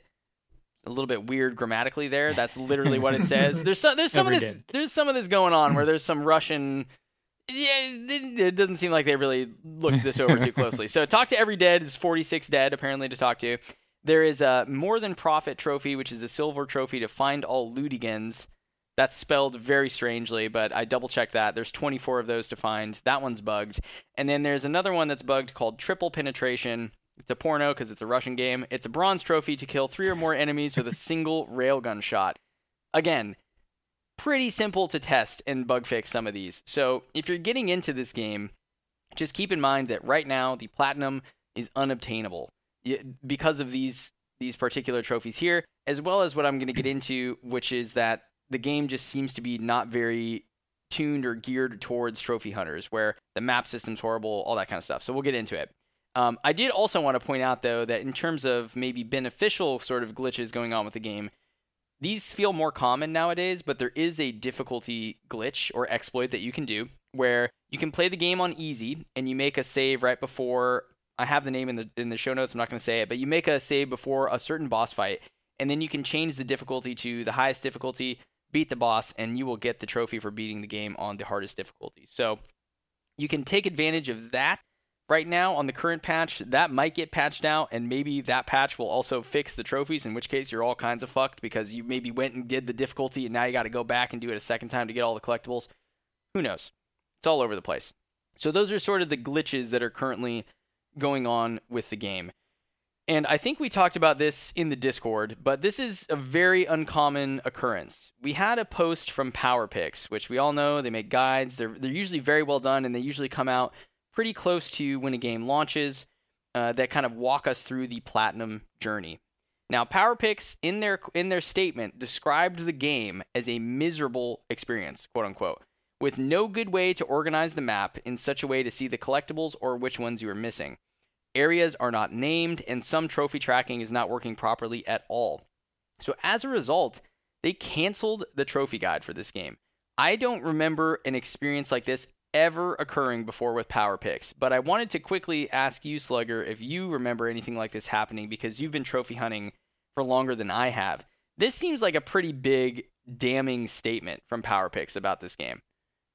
Yeah, I mean, I've never seen him go like public saying, "Hey, we're not going to cover this game," and make such a bold statement. There's definitely tons of games PowerPyx doesn't have guides for, but like with high profile games like this, they normally cover them. And I've never seen such a, like I said, a bold statement of like, "Nope, this is trash. We're not wasting our time." right. And there is a couple people in the Discord who are like, "Oh, is it because the game's like Russian or something that they're not covering it, and this is like a cover up?" I don't think so. Based on the forums and, and the sort of discussion threads that I was reading about the game, for example, like the newest one that just put, got put up 43 minutes ago on PSN profile is Atomic Heart a finished game? Question mark. Like there, there's something fundamentally wrong with the game in that it just doesn't seem to have a lot of the modern sensibilities that you would expect from a game like this. That because of that, like those things tend to lend themselves towards making trophy hunters' lives easier, right? With collectible tracking on the map or quest tracking on the map or being able to backtrack or knowing which area you're in. That seems like a pretty basic thing, right? Having a named area on the map. None of that seems to exist for this game. And as such, it's sort of a two pronged thing here, where I think because PowerPyx is not doing a guide for it, and because PSN Profiles doesn't appear to have a guide for it up yet, that combination with the glitch trophies means that the platinum achievers for this I think is going to be pretty damn low. And I was just thinking of this thought exercise where it's like I wonder how much this affects like what the overall number of the platinum will be because it's pretty rare that there's like no guide out for a game right that has like that tells you how to get the platinum. I think we might be somewhat spoiled as trophy hunters now where it's like, "Oh, I can just wait and there's going to be a guide and they'll just tell me how to do it and I don't have to do shit. Mm-hmm. I don't have to research it, whatever. That's not going to be the case if you want the platinum in this game. It's kind of going to be you experimenting, trying to figure out exploits. Some people have already found exploits to make some of these trophies, not the ones I mentioned that are still at 0%, but some of the other ones pop, which appar- apparently were also a little bit glitchy. So this is a little bit of uncharted territory. So I wanted to get all of that sort of out of the way first at the front of the discussion because I just don't recall a situation like this really ever occurring with a with a newer game that was hyped up and supposed to be. I, I think people were really looking forward to this, like in some circles, because it had a really strong Bioshock vibe, as I noted. So, some weird stuff going on. Um, with that, I have a quick food oh, yeah. for thought, really, really fast. Yeah, go ahead. I've go noticed, ahead. I've noticed more and more looking at this list, the games that use this new like PS5 trophy tracking I feel like more often than not are having glitched like tracking, which is causing glitched trophies. Like I remember it happening with Borderlands and it happened with us on Aliens and Arcadegeddon. It seems like developers are like really struggling to like incorporate the backend system tracking that displays on PSN profiles to tie with the trophies. I wonder if there's something new there that's like not working well behind the scenes. But that's all speculation. Just thought, just food for thought. No, I agree, and I think when I I talked to JB about this a bit as well, I think. In my opinion, the, the thing that seems likely is that because there is a PS4 version which does not have this functionality, like PlayStation is in a unique situation where they are going to have two trophy lists, one of which has this functionality, one of which does not, one of which has like helps and hints and whatever, one does not, right? When you're playing on PS4 and these are kind of merged together and the developers are making their trophy list sync with kind of both of these systems. Where if you look at Xbox, you might get a Series S version, right? Or you might be playing a Series S version, quote unquote, or you might be playing the Series X version. It's the same achievement list there is no distinction on their on their back end as to as to how that works. And so I'd be really curious for these games that are multi-platform. I got to do some research on this. If there's as many glitches on the Xbox side of the ecosystem with this tracking as there is on PlayStation, because I think that it has to do with this sort of like multi-version approach that they're doing. So that's that's yeah, that's sort be. of like my uh, my pie in the sky idea. But again, I got to look at it some more. So yeah, um, okay, so a little bit more about the actual trophy list itself. So, trophy artwork for the game, I think, is a bit boring, but I would say that the actual pictures themselves are are pretty interesting and varied. So, there's a color scheme to this. It's all red, black, and white for the trophy artwork. And uh, so, so again, the the pieces of artwork themselves are varied and cool, but the actual color palette remains the same. But what is cool and what I do like is that they have steered away from this sort of more formulaic approach recently that we've seen, where bronze trophies have a bronze outline, silvers have a silver, and golds have a gold. They've done away with that, which I'm, i think is a little bit refreshing, and uh, have have chosen to do, you know, some some different sort of like artwork and uh, and little vignettes here for us. And and actually there there are some really cool looking creature designs in these. I don't know if these are common enemies or uncommon enemies or bosses necessarily, but a few of them have really eldritch looking, almost kind of reminds me of the Surge, and specifically the Surge 2 like artwork that I've seen with some of these like enemy designs. Uh, so I, I think that's pretty cool. And they they do have some pretty funny trophy names. So there's like really two that I wanted to just kind of call out up front. One of them is called Alcoholics Anonymous, which is a, a bronze trophy to get drunk with vodka and kill five enemies. How hmm. Russian does it get? You know what I'm saying? Like that's pretty yeah. fucking Russian also reminds me of a trophy in Bulletstorm where you had to get drunk and kill a certain amount of enemies. So kind of a little bit of a little you know nostalgia trip there. Um, and then there's also one called Hands on the Hood, which is a bronze trophy to hit 20 enemies with a car. I don't actually know if you can drive the car or if you throw it like telekinesis or what, but you know I thought that was pretty interesting. We already talked about triple penetration, killing three or more enemies with a single railgun shot. Um, so so yeah, there there is sort of this gambit of of kind of miscellaneous stuff in the game. On top of just beating the various bosses, there's a difficulty related achievement there or trophy rather. There's um a crafting kind of stuff, crafting all the weapons, upgrading all the weapons, collecting consumables, collecting more actual collectibles so to speak, talking with NPCs. You know, so it kind of runs the gambit and it's a little unfortunate that there's a lot of these trophy glitches because I would say that I think the list is sort of varied and well written overall.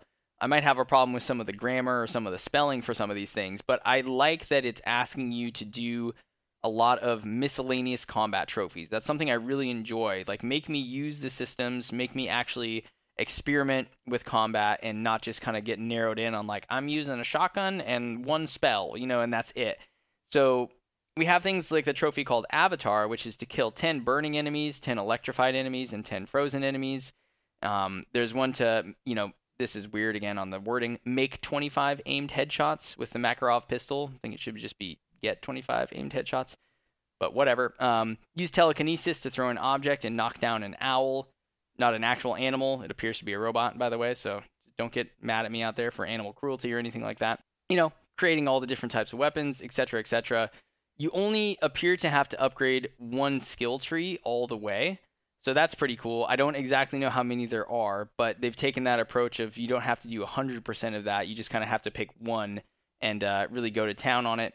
And then the same thing with uh, a trophy called the Great Inventor, which is to upgrade a weapon to the maximum level. So I don't think that you're going to have to really fully, fully upgrade all your gear. You can kind of pick, you know, a loadout that you want to all in on, but you'll uh, you will need to go and do these these miscellaneous things on the side. So I think that's really all I had to say about it. It's sort of a quicker sort of review, but I just found it so interesting because of the sort of situation that's going on with PowerPyx and just with how glitched this game is at launch where yeah it still has zero platinum achievers and let me just before i put egg on my face let me double check the ps4 version as well yeah zero platinum achievers over there so who knows when this will be fixed if this is something that you're curious about playing i would highly recommend that you wait at least a month maybe two sometimes these glitch trophies take quite a long time to, to actually fix you know looking at you knockout city or some of these other more recent games that have come out. So,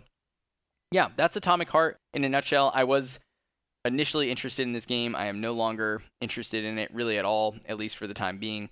You guys have anything you want to add or any questions about the game? I don't know. I this will be when I play on Xbox. Yeah, right. on Game Pass, but I personally kind of like the trophy artwork. Oh, I do too. I guess like I Yeah. I get what you're saying about it all using the same colors, but I I think the images they use are really cool. That- yeah, maybe I didn't convey that well enough. That I feel the same way. I think the artwork is cool. The color scheme is a little bit boring and bland, um, but that's okay. I mean, having red as a pro- predominant color when it's a Russian game and the game takes place in sort of an alternate history Russia, that makes sense, right? Um, so it's Yeah. kind of it's kind of thematic in in keeping with that. So um, this is their first game, right? I believe so. I believe so. Yeah. This may be one where I like I personally wait a year or two and kind of let all the bugs or issues get fixed and patched and before I go check it out because I'm definitely interested in it. I really I think the idea of it is really cool. I love BioShock s games. hmm But yeah, I don't want to dive into like a broken experience when there's already so many other like good complete experiences I can play right now. Right. Um, so I would love to love to check it out, but it'll yeah, I'll probably go patient on it and wait. Yeah, I, I think that's a good call. Uh, I, I also just wanted to call out while I was looking at this. In recent players, Lee War from our Discord is up on the board for the PS4 version. So Yeah, he'll get he'll get the first plat. currently sitting at 51%. It looks like someone has 76% on the PS4 for recent players, and on the PS5, uh, someone uh, someone does have 81% in the game. So yeah, but Yeah. still those Well, we'll those ones that are at zero. So We'll have to ping Leroy Leroy Leroy Jenkins. see what he thinks. Yeah, yeah, I, I am curious about it. But um, another thing that goes in its favor, it doesn't just say you know platinum trophy for the platinum title. It's actually got its own title. It's got a you know pretty unique looking platinum image, I think. And uh, yeah, Daryl, do you have anything you want to add or or discuss with Atomic Heart? Not really. I think after your spiel on it, you've kind of made me very afraid of this game. Oh no, oh no. I mean, I didn't have any inclination to play it, but after you talking about it, I definitely might want to stay away from this game. I, I just, I mean, so it's it's not even that it's like a you know a mid tier priced game either. It is seventy dollars. So I think that that's important to keep in mind. Like, I'm gonna pay seventy dollars for a brand new release. It needs to work, um, and I expect it to have things like you know a functioning map and an, a way a way to filter what I've collected and not collected in the game. You know these kinds of things and. It's entirely possible that because you, like you noted, Skrills or Skrills, sorry, Slugger, that it's uh, it's their first game from Mundfish that they maybe just didn't have some of these considerations in mind. But I kind of find that hard to believe uh, because this is still a AAA title, quote unquote, and it's published by Focus. So who, where's the buck stop? Like who's coming around and going like, "Yo, you don't have a fucking name of this area on your map." What? Yeah. You know, like, like these are these are a little bit unexcusable. I think, even if the concept does seem really cool, and I agree with you on that, Slugger. So You're in Russia. That's all you need to know. you're in Russia. That's it, dude. Who cares where everything else is named? You're, Exactly. you're in Russia. yeah, exactly. Exactly. so, all right. Well, cool. Thanks, guys. That's what I've got for Atomic Heart. Let's pass it over to you, Daryl, for uh, your trophy list review. Yeah, so I will be talking about Deliver Us Mars. So this is a sequel to 2018's Deliver Us the Moon. And just to give you a little synopsis about what this game's about. So This comes directly from the video game's website. So, Deliver Us Mars takes place 10 years after the Fortuna mission. Humanity is closer than ever to extinction. After a mysterious distress call from Mars, join the Zephyr and its crew as they journey to the Red Planet and seek to recover the Ark colony ship stolen by the mysterious Outward, and with them ensure the survival of the human race. Hmm. So, that is uh that was pretty interesting when I read that. Yeah, know? it's cool. And honestly, Colin, when I talked about this with you yesterday, I really did not have a game until like a few days ago to talk about for this episode. Mm-hmm. there were some games I wanted to talk about, but I felt like they were too old.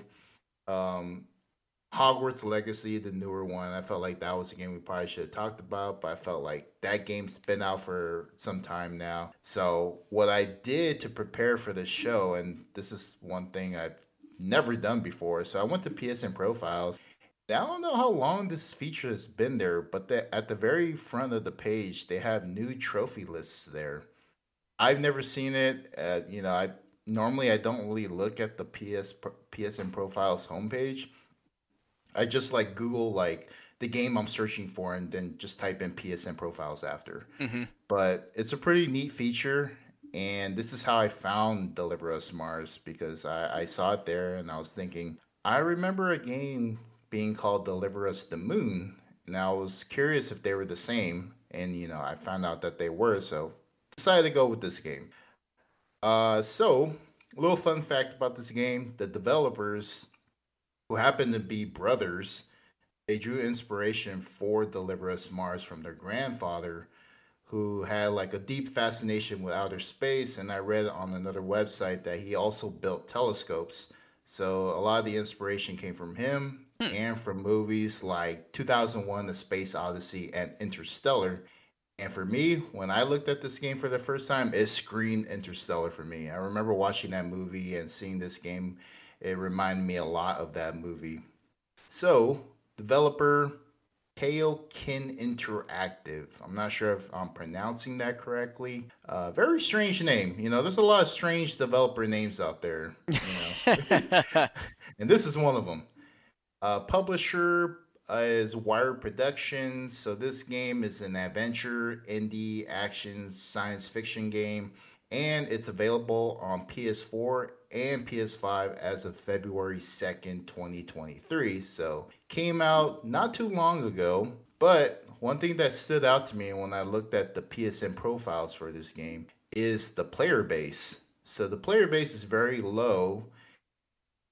Yet, Deliver Us the Moon, the three different versions the PS4 version, PS5 version, and even the Japanese version the player base for that game was over 19,000. But wow. yeah. for this game, the North American version, European version, and the PS5 version, only 320 owners for this game. Yeah, that so, is pretty low. Damn. Okay. It's a very huge discrepancy, you know, between I think the two. Deliver Us the Moon got a big bump um because it was like one of the launch games on the new subscription service when Sony switched over. So I wouldn't be as surprised if a lot of people like played it there for the first time. I know I did. Yeah. So I I think that number will go up over time. But I think the reason why is just, you know, like you said, Colin, this year's just stacked with video games. So it, I wouldn't be surprised if this game just happened to fall through the cracks. You know, people are probably expecting like hearing news about you know other games coming out, Resident Evil Four, or you know some other bigger name title, you know, I wouldn't be surprised if people are like, "Oh wait, that game came out." Right. So it'll probably go up over time. It does appear that they are based out of the Netherlands. By the way, I'm just looking at their company website right now. So, yeah, Netherlands team. Interesting. Nice. Got a Russian developer, and now we're in the Netherlands. Mm-hmm. All over the world. Mm-hmm. That's right. All right. So, Colin, I have proclaimed you Jarl Cohoven. I am Jarl. bringing to you.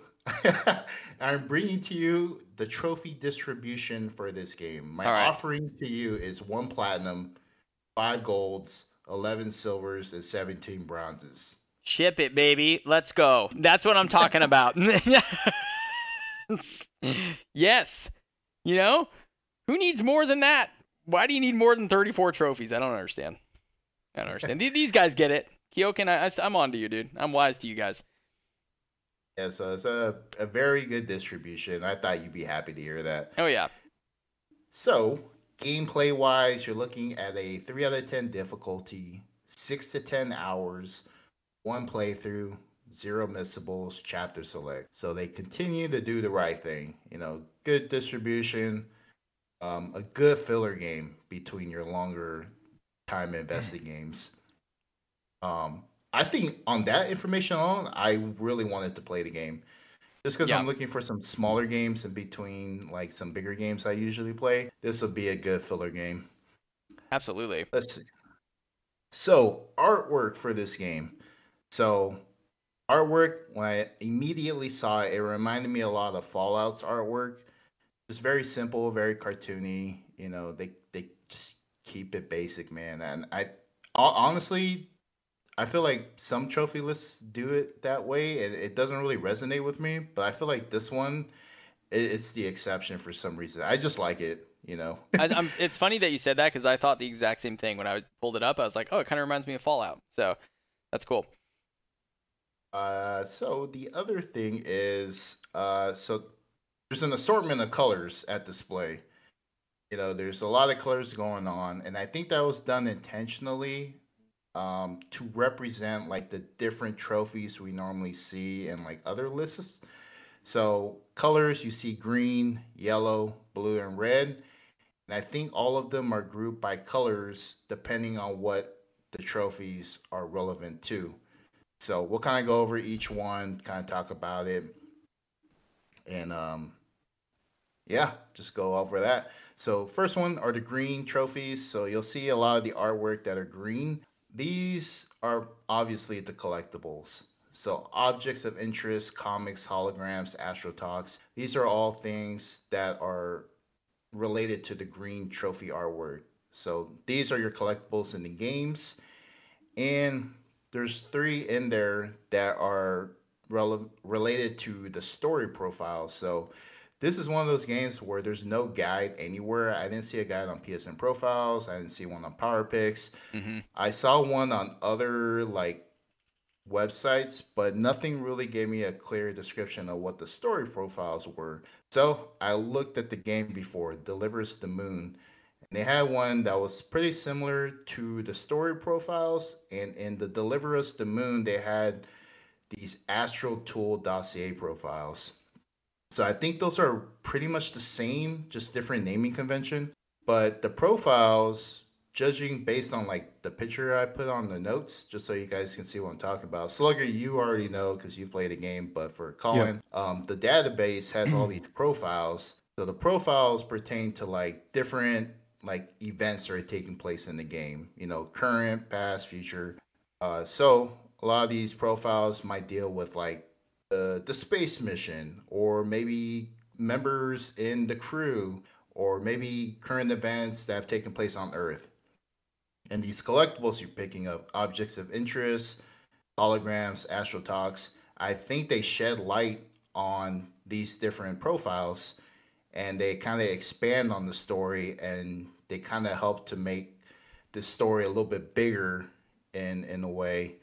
So I think that's what these story profiles are is that all of these collectibles are just an expansion of the story.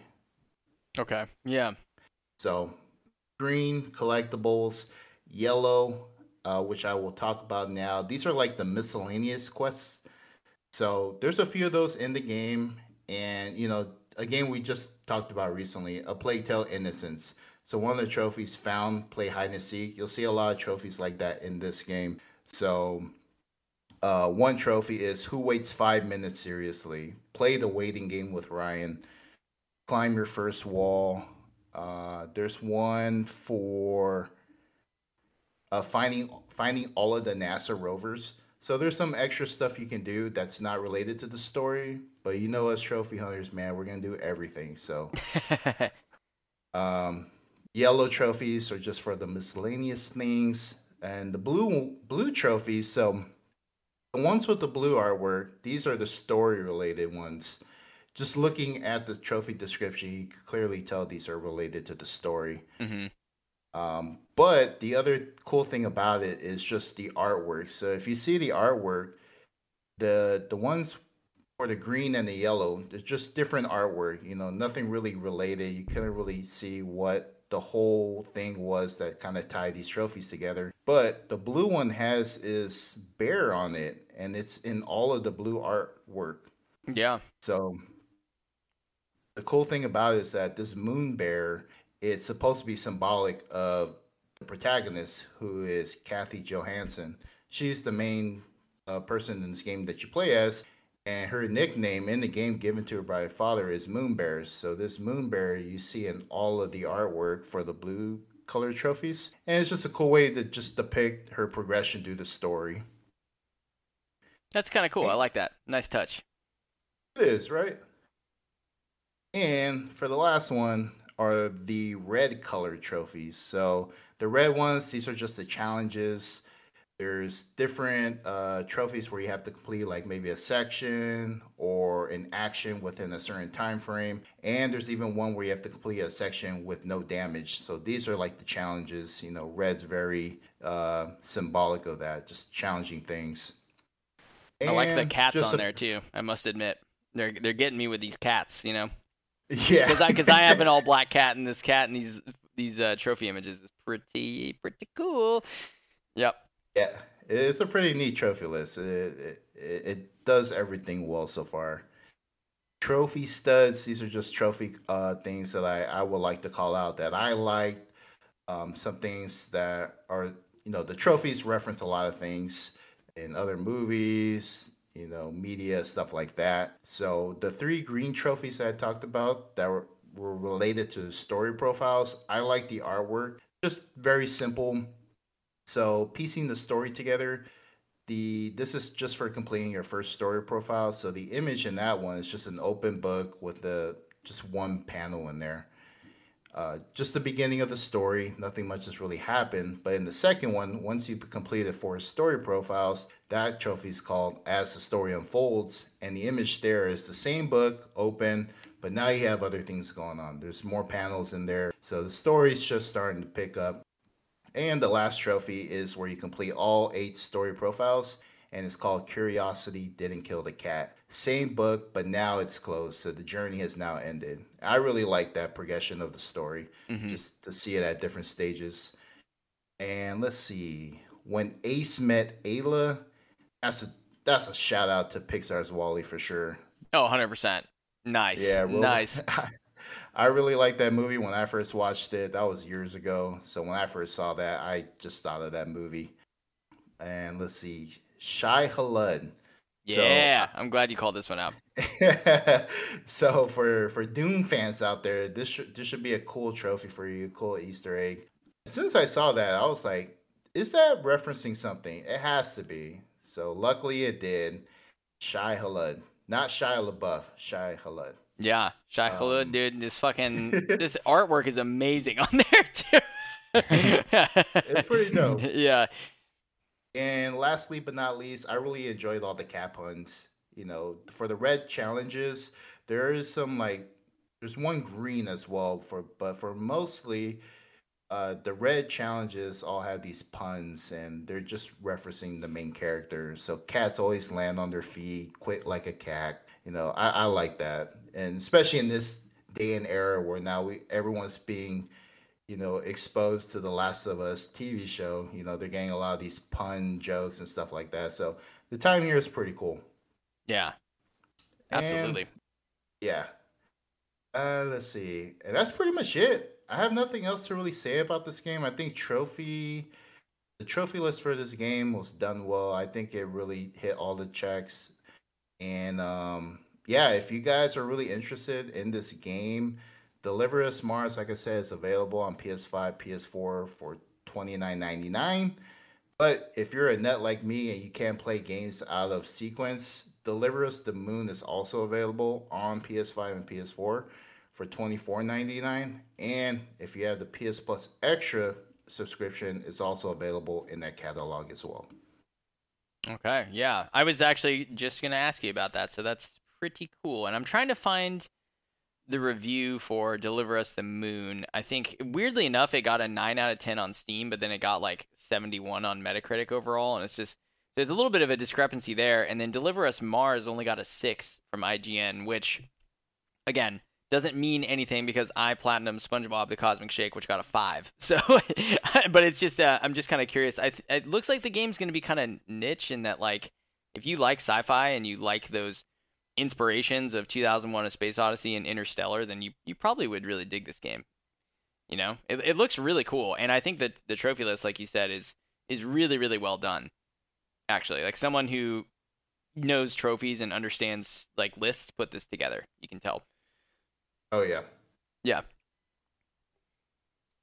Yeah, you'll you'll really want to play the first one on this. Very story heavy Okay. type of game. So the concept of it is cool. Like the general gist of the first one is like Earth is ravaged with like you know the global warming effect and nothing's sustainable. So they built this moon base to like harness the sun's energy and like beam. Uh, I guess almost like better solar, and they would like and they use the moon as like a an extra little jump there. So I'm I may be saying it wrong, but I'm pretty sure they they caught the sun's energy, like the solar, and then beamed it back to Earth off the moon, um, just for like a stronger effect. But yeah, it may have been something else. It was it was cool. It was like kind of interstellar, like, hey, the Earth's gone to shit. We need to get our energy from the stars. So, and Hmm. you're out there saving the day. Interesting. Okay. I would. I should just also call out too because you guys have got me curious. The uh, deliver us the moon. Apparently, well, maybe they fixed it. Actually, it looked like it had some issues when it first came out. I just want to just say that there is a thread going around about how there were some areas that weren't working properly. It was one of those games that like initially like was not on the list of ones that would work on PS5 and then they, they brought it to that and some people were saying it went to black screen a few times and they had to restart their system and all this other shit but that was about a year ago so maybe that is fixed now but just as a call out that might be something that you might have to deal with but uh but yeah i'm intrigued certainly this looks like a I really played cool the game I played the PS5 version of Deliver Us the Moon and had no. Oh, issues. so, I okay. thought it was good call good call yeah it was uh like daryl said really great like weekend either a weekend game or something you pop and play in between like two bigger experiences like you can knock it out in like two three days Awesome. Okay. Very cool. Very cool. Well, uh, yeah, that's great. Thank you, Daryl, for for sharing that with us. Hopefully, that was cool for you guys. I was I'm pretty impressed by that list. I have to say. And you see what color does to a trophy list? Some variance, some theming. Atomic Heart. You see what happens there when you do that? any sort of connective tissue? Because Atomic Heart didn't have any of that. No theme, no rhyme, no reason. Ooh, Yeah. you're gonna love you're gonna love my games All right, let's go. All right, Slugger, what do you got for us? all right hop in the time machine we are going to Mm. 1860 um with like a dragon ishin Ishin, Ishin. Uh, I'm I'm happy I got to review this list. I'm happy I'm on the show. I get to talk about it because I friggin' love Yakuza games.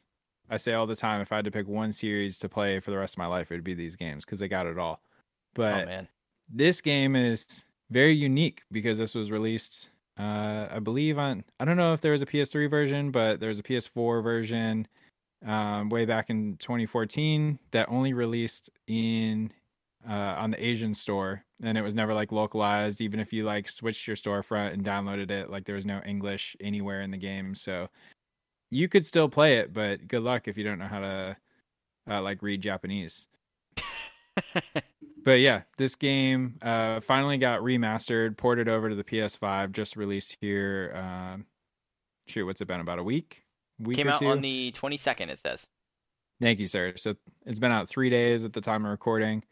Uh, this is published by Sega, developed by probably gonna butcher all these Ryu Ga Gotoku Studios. Game owners are pretty good, I think. I know it's in the top ten of most played right now on PSN profiles, but there's on the PS5 version 1,136 game owners. Uh, the genre I thought was interesting because on PSN profiles they list the genre as historical. Yeah, what the Um, fucking.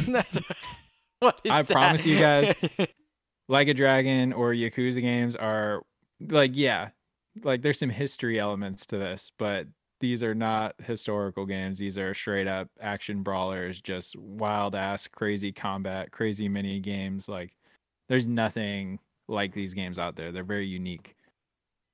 So there's no trophy guide out, but from what like in doing the research, I saw that there was um, it's almost the exact same list as previous ver- version that didn't release in the West. And that version had a 5 out of 10 difficulty, 120 to 150 hours. So you're looking at a well, most Yakuza games are about this long. Like they're nor- you're normally hitting triple digits on hours for these games. And the ones that are lower than that are normally the the much more common ones like Yakuza 6. I think you can do in like 40 or 50 hours. But no online trophies, no missables. Uh, the distribution, Colin is going to absolutely love 48 bronzes, five silvers, two golds, one platinum. So you got a. Just, just. Fucking why, dude? 48? 100, 120 hours to get you uh, 48 very rare bronzes. dear, dear Lord. Like, uh, gosh. All right. Yeah. Okay. All right. I disapprove. I disapprove. I'll leave it there. uh, if you do tackle this platinum, like I plan to, uh, plan is the key word. Mm-hmm. Um, but one to two playthroughs, depending on if you do this legit or not. Uh, well, I guess you could do it in one. So you have to beat the game on the legend difficulty. This game, luckily, has the future. I'm going to call it a future and hopefully not a bug because I don't want it to go away. But in the last chapter, before you face the final boss, you can take your difficulty and change it to legend, uh, which is the highest difficulty. Beat the final boss on legend and still pop that platinum. So you can still play 99% of the game and on easy or normal or you know the other difficulties and switch it last minute, which helps a lot with that. Previous Yakuza games, you normally had to play through once on any difficulty just to unlock uh, the extra difficulty, and that was kind of why they were so long was because you had to do multiple playthroughs on them. So, yeah, I guess a one playthrough game if you want to jump to the hardest difficulty right from the get go, which that's probably what I'll do. Oh man, I don't know. I But, mean, uh, are, are they typically hard on that? Like, is it tough? Uh, Yakuza on the hardest difficulty? I'm not sure. yes and no. They have a pretty good. Most of them have a pretty good new game plus system. So you do like your first playthrough on normal, and you hundred percent everything. So by the time you go to your legend playthrough, like your character is completely maxed out. You have like guns and really strong weapons that don't break. Because as you play through the game, you'll like you can use weapons in Yakuza games, but they'll break on you. But as you like start hitting hundred percent on on completion lists, you will like uh, get unbreakable weapons and really strong items you can carry forward to your legend playthrough that kind of makes it doable. But yeah, so you could go that route in this one, but if you only have to beat the final boss on legend and you can just switch it last minute, that's probably the way to do it. Okay, that's not too bad. Then. yeah. So what makes this unique from the other Yakuza games is let's see, Yakuza 0 through 6 are all the same story. I guess 7 is kind of lumped in there as well. You kind of have a new cast in 7, but some old guys make some make a an appearance. But they follow a storyline. Like I guess you could play them out of order. They like they have standalone stories and problems you're dealing with and the characters have standalone motivations for each game but there is an overarching like story of the characters from 1 through 6 this game what is anthology the right word? It's so it's all the same characters from past yakuza games but they're like they're historical characters. So you have like your main guy Kir- kiryu on all the yakuza games. He is now Sakamoto Ryoma in this game. Okay. So it's pretty much the same character, but he's he's not. Does that make sense? yeah, It's kind of like yeah, a- yeah. American Horror Story, how you have the same actors in all the different seasons, but they're not the same characters. So I guess their take at like an is anthology the right word? Yeah, I think so. called? Or like, I mean, it's uh, what's what's the thing where it's like a side story and it's like a, a what if? There's a specific word for it in Japanese that I I, uh that I uh, it'll come to me. It'll come to me.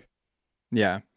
But as you play through this, you'll see all all the if you're a Yakuza player, you'll see all the past like characters you've played through and all the series. I think uh, they even added some of the Like a Dragon 7 or Yakuza 7 characters, which is cool. And yeah, they're all playing different people because you're back in the 1860s. So, general gist of this game, you play, like I said, Sakamoto Ryoma, uh, who and he's a Jap- Japanese sam- samurai, loosely based off a real person who was very, he was an influential samurai during the Edo period or Edo period. Uh, and he like advocated for democracy and Japanese nationalism. There was kind of like a civil war between like I don't I'm probably gonna get some stuff wrong here. I don't know like Japanese history very well, but there was a civil war way back then, and you had one group of people who kind of wanted to like keep things the old way, and then you had the separate group of people that wanted to like kind of progress and bring more of a democratic, like countrywide government into play. Okay. And your main character here was on the side of like democracy and like, hey, let's let's unite the country sort of a thing. And I'm not I don't know if well, I'm not gonna call this a spoiler because it's I assume it happens at the beginning of the game. I don't feel like I was spoiled hearing this, but the whole driving force of this game is you're this samurai and your mentor is murdered or assassinated and it's kind of like a revenge mission of like hey i gotta find out who did this. I'm gonna take him down. And um yeah go from there. So Shit. that's kind of your general like story gist. Uh let's see. When we get into gameplay from everything i've read and seen videos of it looks like you're similar or it looks very similar to like your standard yakuza gameplay outside of seven seven was turn based but uh, this one is very much a brawler. Uh, multiple like combat stances you can use. So there's four combat stances. One of them is like your fist only, so you can just beat them up. Typical brawler. There's a sword only stance, a gun only stance, and then you have a combo like gun and sword stance. I watched the IGN review, which is where I'm pulling a lot of this info from. Mhm. And that reviewer really, really loved the gun and sword stance and said he used that for the majority of the game outside of boss fights. He said boss fights he would switch to like the sword only stance. I feel like bosses in what I have played of Yakuza games are can be pretty tough. Yeah. I don't I don't know. I mean, maybe I'm just trash at these games, but like I, I'm like, oh, I'm beating these guys up in the street. You know, I'm going to play some fucking arcade games. I'm feeling good. Then I get to a boss and they're just like, "Papa," and I'm dead. And I don't. I'm Yeah. like, yeah, I don't know if that's your experience as well, but I feel like they're pretty big difficulty spikes. Each game has a few. Some bosses can be cheesed really easy. Like they have like move sets that you can just exploit the hell out of, and other bosses will just wipe the floor with you. Okay. if you're not good at the combat. But he was saying the gun and sword stance is very it's uh like more AoE based, so lots of like crowd control type effects. Like you'll slice a few times with your sword and then you'll do this spin attack and like spray bullets around you in a circle. Um, which kind of yeah, which like gets enemies off your back. Or like if you're getting surrounded by like 10 dudes, you can kind of like push them all away from you with gunshots as you do this spin move. But then like when you're fighting bosses, you're not doing enough damage, so you switch to the sword only, and it like completely amps up your melee damage. He did say the gun stance felt a little uh broken because you could just like keep running away from enemies in the streets and just like just pew pew them, just pick them off slowly. pew Um, pew 'em. But that doesn't that doesn't sound very fun to me. So what's new to this outside of the brawling? Well, the brawling's not new, but how they kind of put a spin on it is they have this card system for each stance. So you collect these like cards in the game and it's pretty much passive effects and active effects for each stance and you can have one equipped on each stance and they all have different um there's like some wild effects that you can make happen. Like one of the stances, you can like summon a bear to maul your enemies. One of them, you can have a chicken running around laying proximity mines around the battlefield, like What just like wild stuff. Yeah. But then there's more like passive effects where you can get like healing over time through combat, or you hit the button and it'll heal you 25% or 50%. So almost there's almost like a build aspect there of like how are you going to build your your character and what cards are you going to use it seems kind of interesting to keep things a little bit fresh um, because i don't think that was a thing in the in the original game i think this is new to this ps5 remake or western remake i should say hmm So yeah, Yakuza games, lots of fighting, but what they're also notorious for is like mini games up the wazoo. Like you're running around the city in this open world and you can go fishing and you can go play arcade games or go drive a taxi cab or ride a bike and collect trash. Like this very similar. Uh, a lot of the video games highlighted or a lot of the mini games they highlight in the review, there's like farming simulator aspect. You can they have their spin-off of like karaoke and dance battles and uh like wood chopping fishing like like there's lots of stuff to do outside of like the main story and the side quests in this i think a lot of the charm from these games come from the mini games so i was really excited to see like that's sticking around because the whole time i was thinking leading up to this is like how are mini games going to work in the 1860s like what are they going to do Right. They didn't do Um, anything back then except just smell bad. the mini game to shower. Well, what a it- it's like novel so- idea in 1860. well, it's more so like the mini games and the new ones are all like like electronic based. Like I said, Right, got like the- arcade games and vehicles and batting cage. I remember from Batting Kiwami. cage. Yeah, yeah.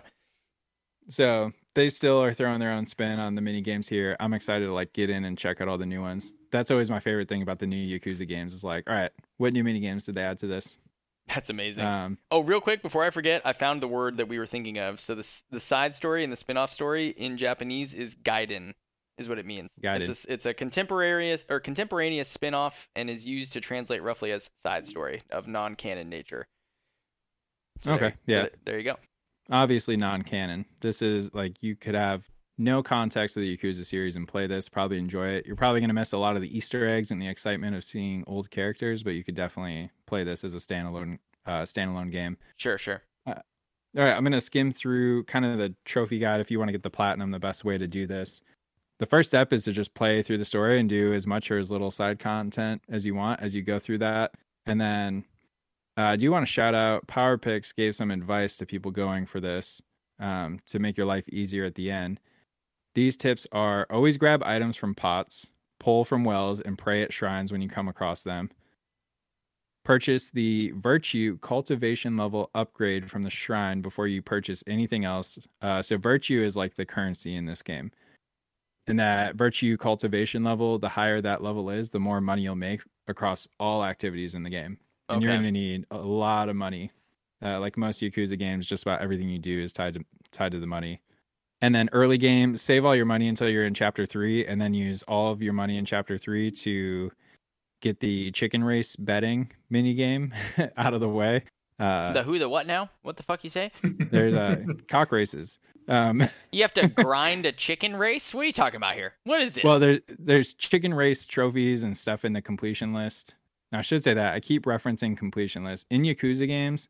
You have the trophy list, but you have an in-game completion list that you normally have to get 100% on, and that has like everything.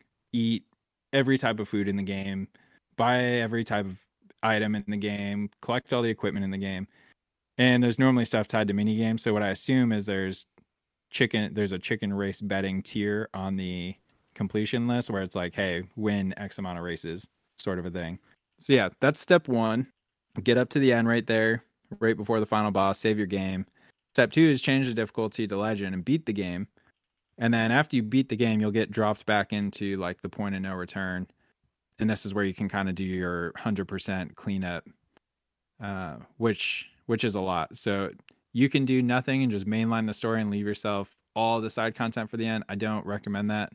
I would kind of do as much as you can as they pop up as you go. That's always made life easier for me doing Yakuza games. Makes sense. Um, yeah, beat the game. Then you got to do ultimate challenges, which are normally like little arena battles, similar to God of War, where they put uh, like restrictions on you, like, hey, you have to beat these ten enemies in less than a minute, okay. or complete this fight without getting hit. There's a bunch of ultimate challenges you have to do there for a trophy.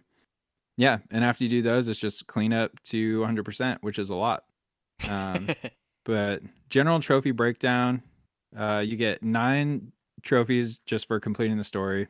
Those will auto pop. One trophy for the ultimate challenge i was just talking about. Two trophies for getting 50% and 100% completion on that completion list. Uh, four trophies that are tied to collecting a certain amount of money. Four trophies for completing items in the diligence record, which is like side quests, mini games, combat challenges, stuff like that. Uh, three trophies for bonds and social relationships. So when you go to like shops and stuff, the more you shop at a certain store in the game, your kind of your bond with that store or your relationship with that store will increase. Uh, so there's trophies tied to like getting max, you know, a certain number of like max relationships with stores and people. I kind of like that. Um, yeah, There's some element of truth there, you know. I I go to the same few places for lunch all the time at work, and they know me by first name now. When I call in, they Yeah. know they're like, "Oh, thanks, Colin." They like know me by the order. You know, it's pretty funny. So that's cool. I like that. I always like that too. But previous Yakuza games, uh, they would it was always worth doing outside of just the trophies and completion aspect because you would normally get like items or discounts. Like there was always like I don't know, there's a nice little bump or reward there they would give you. There's three trophies tied to completing sub stories, uh, five trophies tied to learning certain abilities and just leveling up. So just kind of getting max level. And then there's the rest of the trophies I'm not going to cover, but it's you will get them going for the 100% completion. It's a lot of like mis- miscellaneous type stuff that'll just come naturally as you're going for the 100% in-game completion list. Hmm. And then similar to you guys, I wanted to shout out uh, a couple of my favorite trophy names. Actually, real quick before I do that, we were talking about the artwork for your guys' games Yeah. artwork in this game i've never liked the yakuza artwork i think they could do so much better but they're at least staying true to the rest of the series and the artwork is just like actual trophies of like characters or items from the game and they're different They've- colored statues. Yeah, I mean, I mean, the Yeah. thing is like those are they're taking it very literally. Like that is a trophy that you could get. so in some yep. sense, like I can respect that, and they do at least have a cool like polished look to them. But I agree. I, I've never been in love with the artwork for the the ones that I've played. no they're they're very samey too like if you look at um there's one here with like two flags Mhm. and there's one two three four five trophies all with the exact same artwork that are all tied to like clearing out enemy encampments oh jeez. Um, some of these have the same character multiple times. Like, I don't know. It's it's not very creative, but they, I guess you can at least give them credit to sticking to what the rest of the series looks like. Um, because all the other Yakuza trophies look exactly like this. yeah. Um, Yeah. At least it's consistent, I guess. You know. yeah. Oh, and yeah, I didn't want to forget this. Before I talk about my favorite trophies as I finish this off, I did notice while we were talking on the show, I was kind of just re looking at this list and I saw this post on the side on the recent forum post that piqued my interest. And it says potential issue with seals and enchantments. I guess in the game they have like when you craft items or get items, they can have seals on them, which are kind of like uh that you like slot. So items can have like four seals slotted into them. And I guess in the old game, it used to be fairly easy with the way the crafting system worked to collect all of these different seals. I guess there's like 150 seals you have to collect for the in-game completion list. And they made some changes with this remake that a lot of people are complaining about to where like they severely increase like the grind for collecting all these seals. Whatever the trick was before, you can't do it anymore. You can't like abuse this crafting system. Mm, So you either have to like grind these dungeons and hope you get like one or two seal for, on a dungeon run, or it looks like some people are abusing like the save system. So like they'll craft something, and if it's a seal they need, they'll keep it, and if it's not a seal, or if it's a seal they already have, they'll reload their save and try and get a new one. But lots of complaints from uh, from people going for the platinum right now about like how that grind is severely increased. I don't know enough issue or I don't know enough information to like really talk on it, but I wasn't thrilled to see that. Um, yeah, that's a bit of a bummer. so keep an eye out for that. Maybe some I'm sure someone will find a strat or a good way to like grind those out at the end, which is kind of a good thing because I'm gonna play this probably after Harry Potter, so that gives them a couple more weeks to hopefully find a new method to do this more efficiently. Yeah, and then we get into my specific trophy callouts. Uh, one of them is World's Greatest Uncle. and it says paid off Haruka's debt in full. The reason I called this trophy out, uh, Yakuza fans will like this trophy. If you haven't played Yakuza, you're probably like, all right, like Fair enough. I Yeah. don't get it. hmm Um, Haruka is this girl that Kir- Kiryu adopted throughout the series, and she's kind of like your driving motivation in a lot of the games. It's almost like a Joel and Ellie type of relationship through the series. Okay. Um, so I thought it was. I don't know. I assume she makes. She comes back in this. I don't know if it's someone else with the same name though. But the she always called him Uncle. So the trophy was very much whether that's the same girl or not. I haven't re- researched it, but that's that's very much her name from the Yakuza series. Yakuza series. So I at least like the callback to like their relationship with that trophy. yeah, that's cool. I actually um, recognized her from the one game that I beat with, which was uh, Kiwami. Yeah, I think that was her first appearance, and then there's some games where she's just a side character and doesn't really do anything, and some of the other games like she is a very heavy role in what the hell is happening. Like I would say three, five, and six are very focused around her. Okay. Um, yeah, so I like that one. I think that's a dope callback. I like the trophy cocksure. That's just an immature one. That's win five chicken race bets. Oh, so this is the Um, the one that you're supposed to save your money for. Okay. Yeah. Got it. Got it. Um, and then I this one I thought was pretty funny too and gave me a little bit of a chuckle. But like a dragon in heaven, um, which feels like a callback to Yakuza Like a Dragon, but the trophy is cleared each of the courtesan mini games, which I believe are hookers, right? So that is that. That is it. That is it. I only know Uh, that from the older for- Assassin's Creed games where you could like Yeah. hire them to distract people. yeah. hmm So we got Like a Dragon in heaven. All right. Um, All right. but yeah, that's the trophy list. I personally am stoked to get to this. Um, I don't know. I went on a huge Yakuza kick like two years ago, and I've kind of been feeling the itch again to get back into it. So this is releasing it like the perfect time for me to get a new like experience with with these characters and with these games. So that's my game. Oh, that's great. And if I'm not mistaken, wasn't there some other Yakuza game coming out this year that was like an in between of six and seven, and it featured the main character from the older games, and it like linked the two together? I remember seeing a trailer for it, and I thought it was like a sort of side story that was coming out.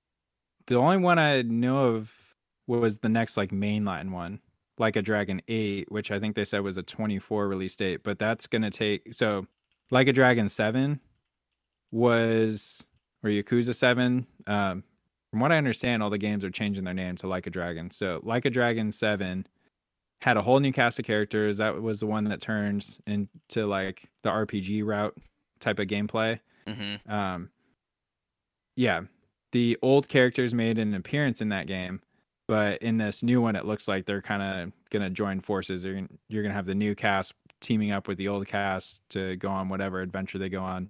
But that's the only one I can think of was like a Dragon Eight. They did a little teaser for. Oh, here we go. So this is this is called Like a Dragon Gaiden. Oh, funny, we were just fucking talking about that. And the Oh, man who it's the sub story is the man who erased his name, and it takes place between Yakuza six and seven. And it is also said to release on all platforms this year. So you've got uh you've got a couple things coming around, and that will I guess prepare you even more for Like a Dragon eight, which comes out in twenty twenty four. So you got You, you, just got blew my mind. you got another one coming out this year, bro. I totally missed this. That's Mhm. dope. There you go. There you go. Hell yeah. and see, that one sounds a little more appealing to me because I'm guessing like maybe it'll be smaller scale, you know, a little bit, maybe a little bit shorter of a game. I don't know. Yeah, the, these games are not trophy hunting friendly. If you're here for trophies alone, I'm playing them on Xbox. maybe yeah may, maybe pass but when i say there's nothing like them there really is nothing like them like they're like so unique and like some of the stories fall flat and other ones are great but yeah there's the amount of stuff you can do in this game is always kind of like blows my mind there's like games within games within games on like in this series so yeah. i always highly recommend them if you're looking for something new or unique that feels fresh from like the standard like Ubisoft open world that we normally get. Yeah, for sure. I really liked. I've beaten Yakuza Kiwami, and that was pre like trophy hunting days. I really enjoyed it, and I have progress in Yakuza Zero, but I actually got kind of turned off by the level of like management stuff that was going on with like the clubs and then like the properties and all that. stuff. I'm like, oh my gosh, it's just like Oh, see, yeah, I it's too much. Yeah, it's like eh, there's the game, there's the main story, then there's the side like combat stuff, then there's like the mini games, then there's like the shopping, then there's the management. It's like, oh my, whoa. There's so much to do. Yeah, it was a little overwhelming for me, but I could totally see like bang for your buck. Like these games are probably awesome, you know. Yeah. So very cool, very cool. Well, Daryl, are you interested in this, or have you? I can't remember. Have you played any of the Yakuza games at all? I started Kiwami like December of last year. I played a little bit, just a little bit. Yeah. Um, it, it seemed fun. I, I I think what happened is I started it. I went on my vacation. I came back, tried to play it, and I forgot everything. But I only put like maybe two hours into it. But yeah. The more I Yeah, hear the- it, the more I want to play it. These games are notorious for being very story heavy. Like once you start it, you really can't play anything else. Like I did this with Judgment. I took a break from Judgment, and whenever I go back to that, I'm gonna have to like start fresh because I have no idea what happened. I'm not. It doesn't help that they're all like Japanese names. It makes it harder for me to like, I guess, remember the story beats. But yeah, these are games you you really have to like sit and focus on and not play anything else while you're going through it. Otherwise, you'll lose it so fast. Sure, But- sure.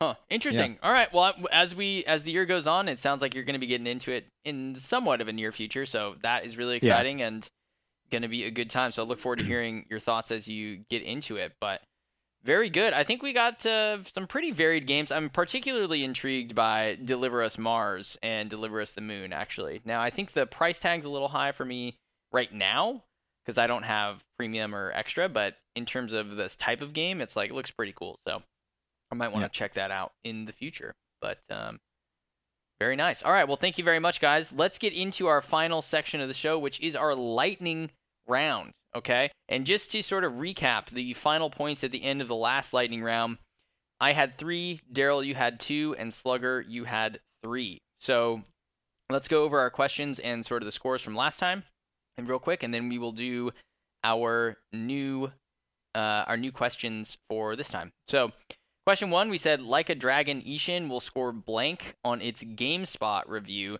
Daryl, you said 8.5. I said 7. Slugger, you said 8. Answer was 8. So points will go to Slugger on that one.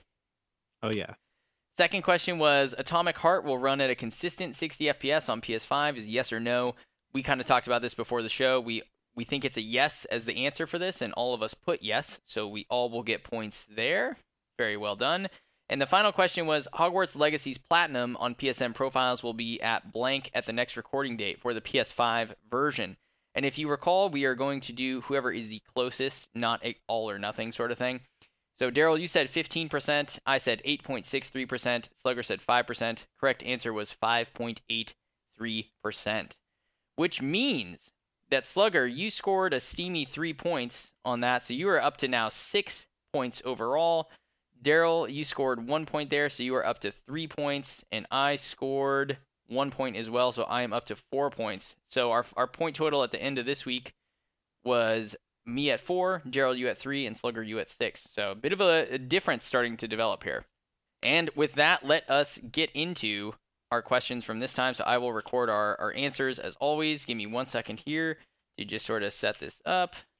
Okay, so the first question I had Wo Long Fallen Dynasty, which releases on March 3rd, will have blank bronze trophies. Now, there is the trophy descriptions have been released. We know what the trophies are, but we don't know the distribution yet. So, all, how many bronze trophies do you think that that will have? Daryl? we'll go to you first. And this will do the uh, closest ah. answer will win. I'm going to say 28. Okay. Okay. Mm. Slugger, what about you? I was going to go way higher. Uh huh. Um, uh-huh. 42. 42. Uh, 42. Wait, you said we know how many trophies are in the game? We know the trophy names and descriptions. We don't know the uh, Is distribution. there is there at least forty-two trophies? I actually, do, I actually don't know. The only thing that I double checked was just that they were, that the distributions weren't out before I asked this. So Values currently unknown. Total of fifty-one trophies. Okay, yeah, forty-two. 42. Okay, all right. I'll take somewhere in the middle then, and I'm gonna say 37. Okay. Right on. Second question was Horizon Call of the Mountains Platinum, the new PSVR 2 title, launch title, will be blank percent on the next recording date. And again, we will do the Hmm. closest percentage, we'll get the points. So, Daryl, let's go to you first. What do you have for this one? This is the percentage on PSN profiles, right? Correct, correct. Okay. Uh, let's see. Uh, three point six. Okay. 3.6. Sorry, I'm messing up my typing here. 3.6%. All right, Slugger, what do you think? Four point six. 4.6%. Wild. Wild. I am going to say 8.2%. I just think anyone with a VR, this is the only game they're going to be playing. That's what I'm thinking as well, which is but I but the question is how many people with VR headsets are actually trophy hunters, right? True. Uh, and and that's oh, you went higher than I- me. I I, thought did- you were calling me out on. No, no, no. higher. No, I'm just saying like that's like I could be way way off in that, but that was sort of how I was thinking about it, you know? Yeah, I was just trying to price is right him. Yeah, 100%. And you son of a bitch. 100%. okay, so this one's a little bit different. I'm taking a, a wild gamble here. I was going to do a sort of dig at Slugger and say Slugger's percentage on Hogwarts Legacy will be greater than or less than 60%. but what I decided to do instead was an audible. So Starfield's release date will be known and announced by the next recording date. Are we going to know, yes or no question, is are we going to know Starfield's release date for this year by the next time we record? Daryl, I'm gonna say no. Okay. Slugger. Mm, yes. Yes. I'm also going to say yes. I have a feeling. I just have a feeling it's coming. I don't know why, but something tells me maybe on March 3rd or something that I, I don't know. I, I feel like you got something insider going on. information. I got insider information. I'm You're best, trying to get points to catch up. I'm best friends with Todd Howard here. So, My uncle. yeah, Ted. I say Ted, Todd. That's what I meant. Jesus fuck. Okay, good. Very good, guys. So that's going to do it for this episode of the show. Thank you very much to our listeners for tuning in and checking out episode 79. As I noted at the top, episode 80, which we would do in a couple weeks' time, will feature Pat the Trophy Hunter, and that will be all about what we have been playing for the last month or so. So with that, I'm going to pass it over to you, Daryl, to tell people where they can get a hold of you at. Where should people look to find you? So you can find me on PSN profiles, PlayStation, and Discord at the Tall Simone Guy. And Slugger, what about you? PSN profiles, PlayStation, and Discord at SluggerJD. And for myself, you can find me on PlayStation, PSN profiles rather, PlayStation proper, Discord, and Xbox at CK Present. So thank you all very much for listening to the show. We really appreciate it. And until next time, happy gaming, take care, and goodbye.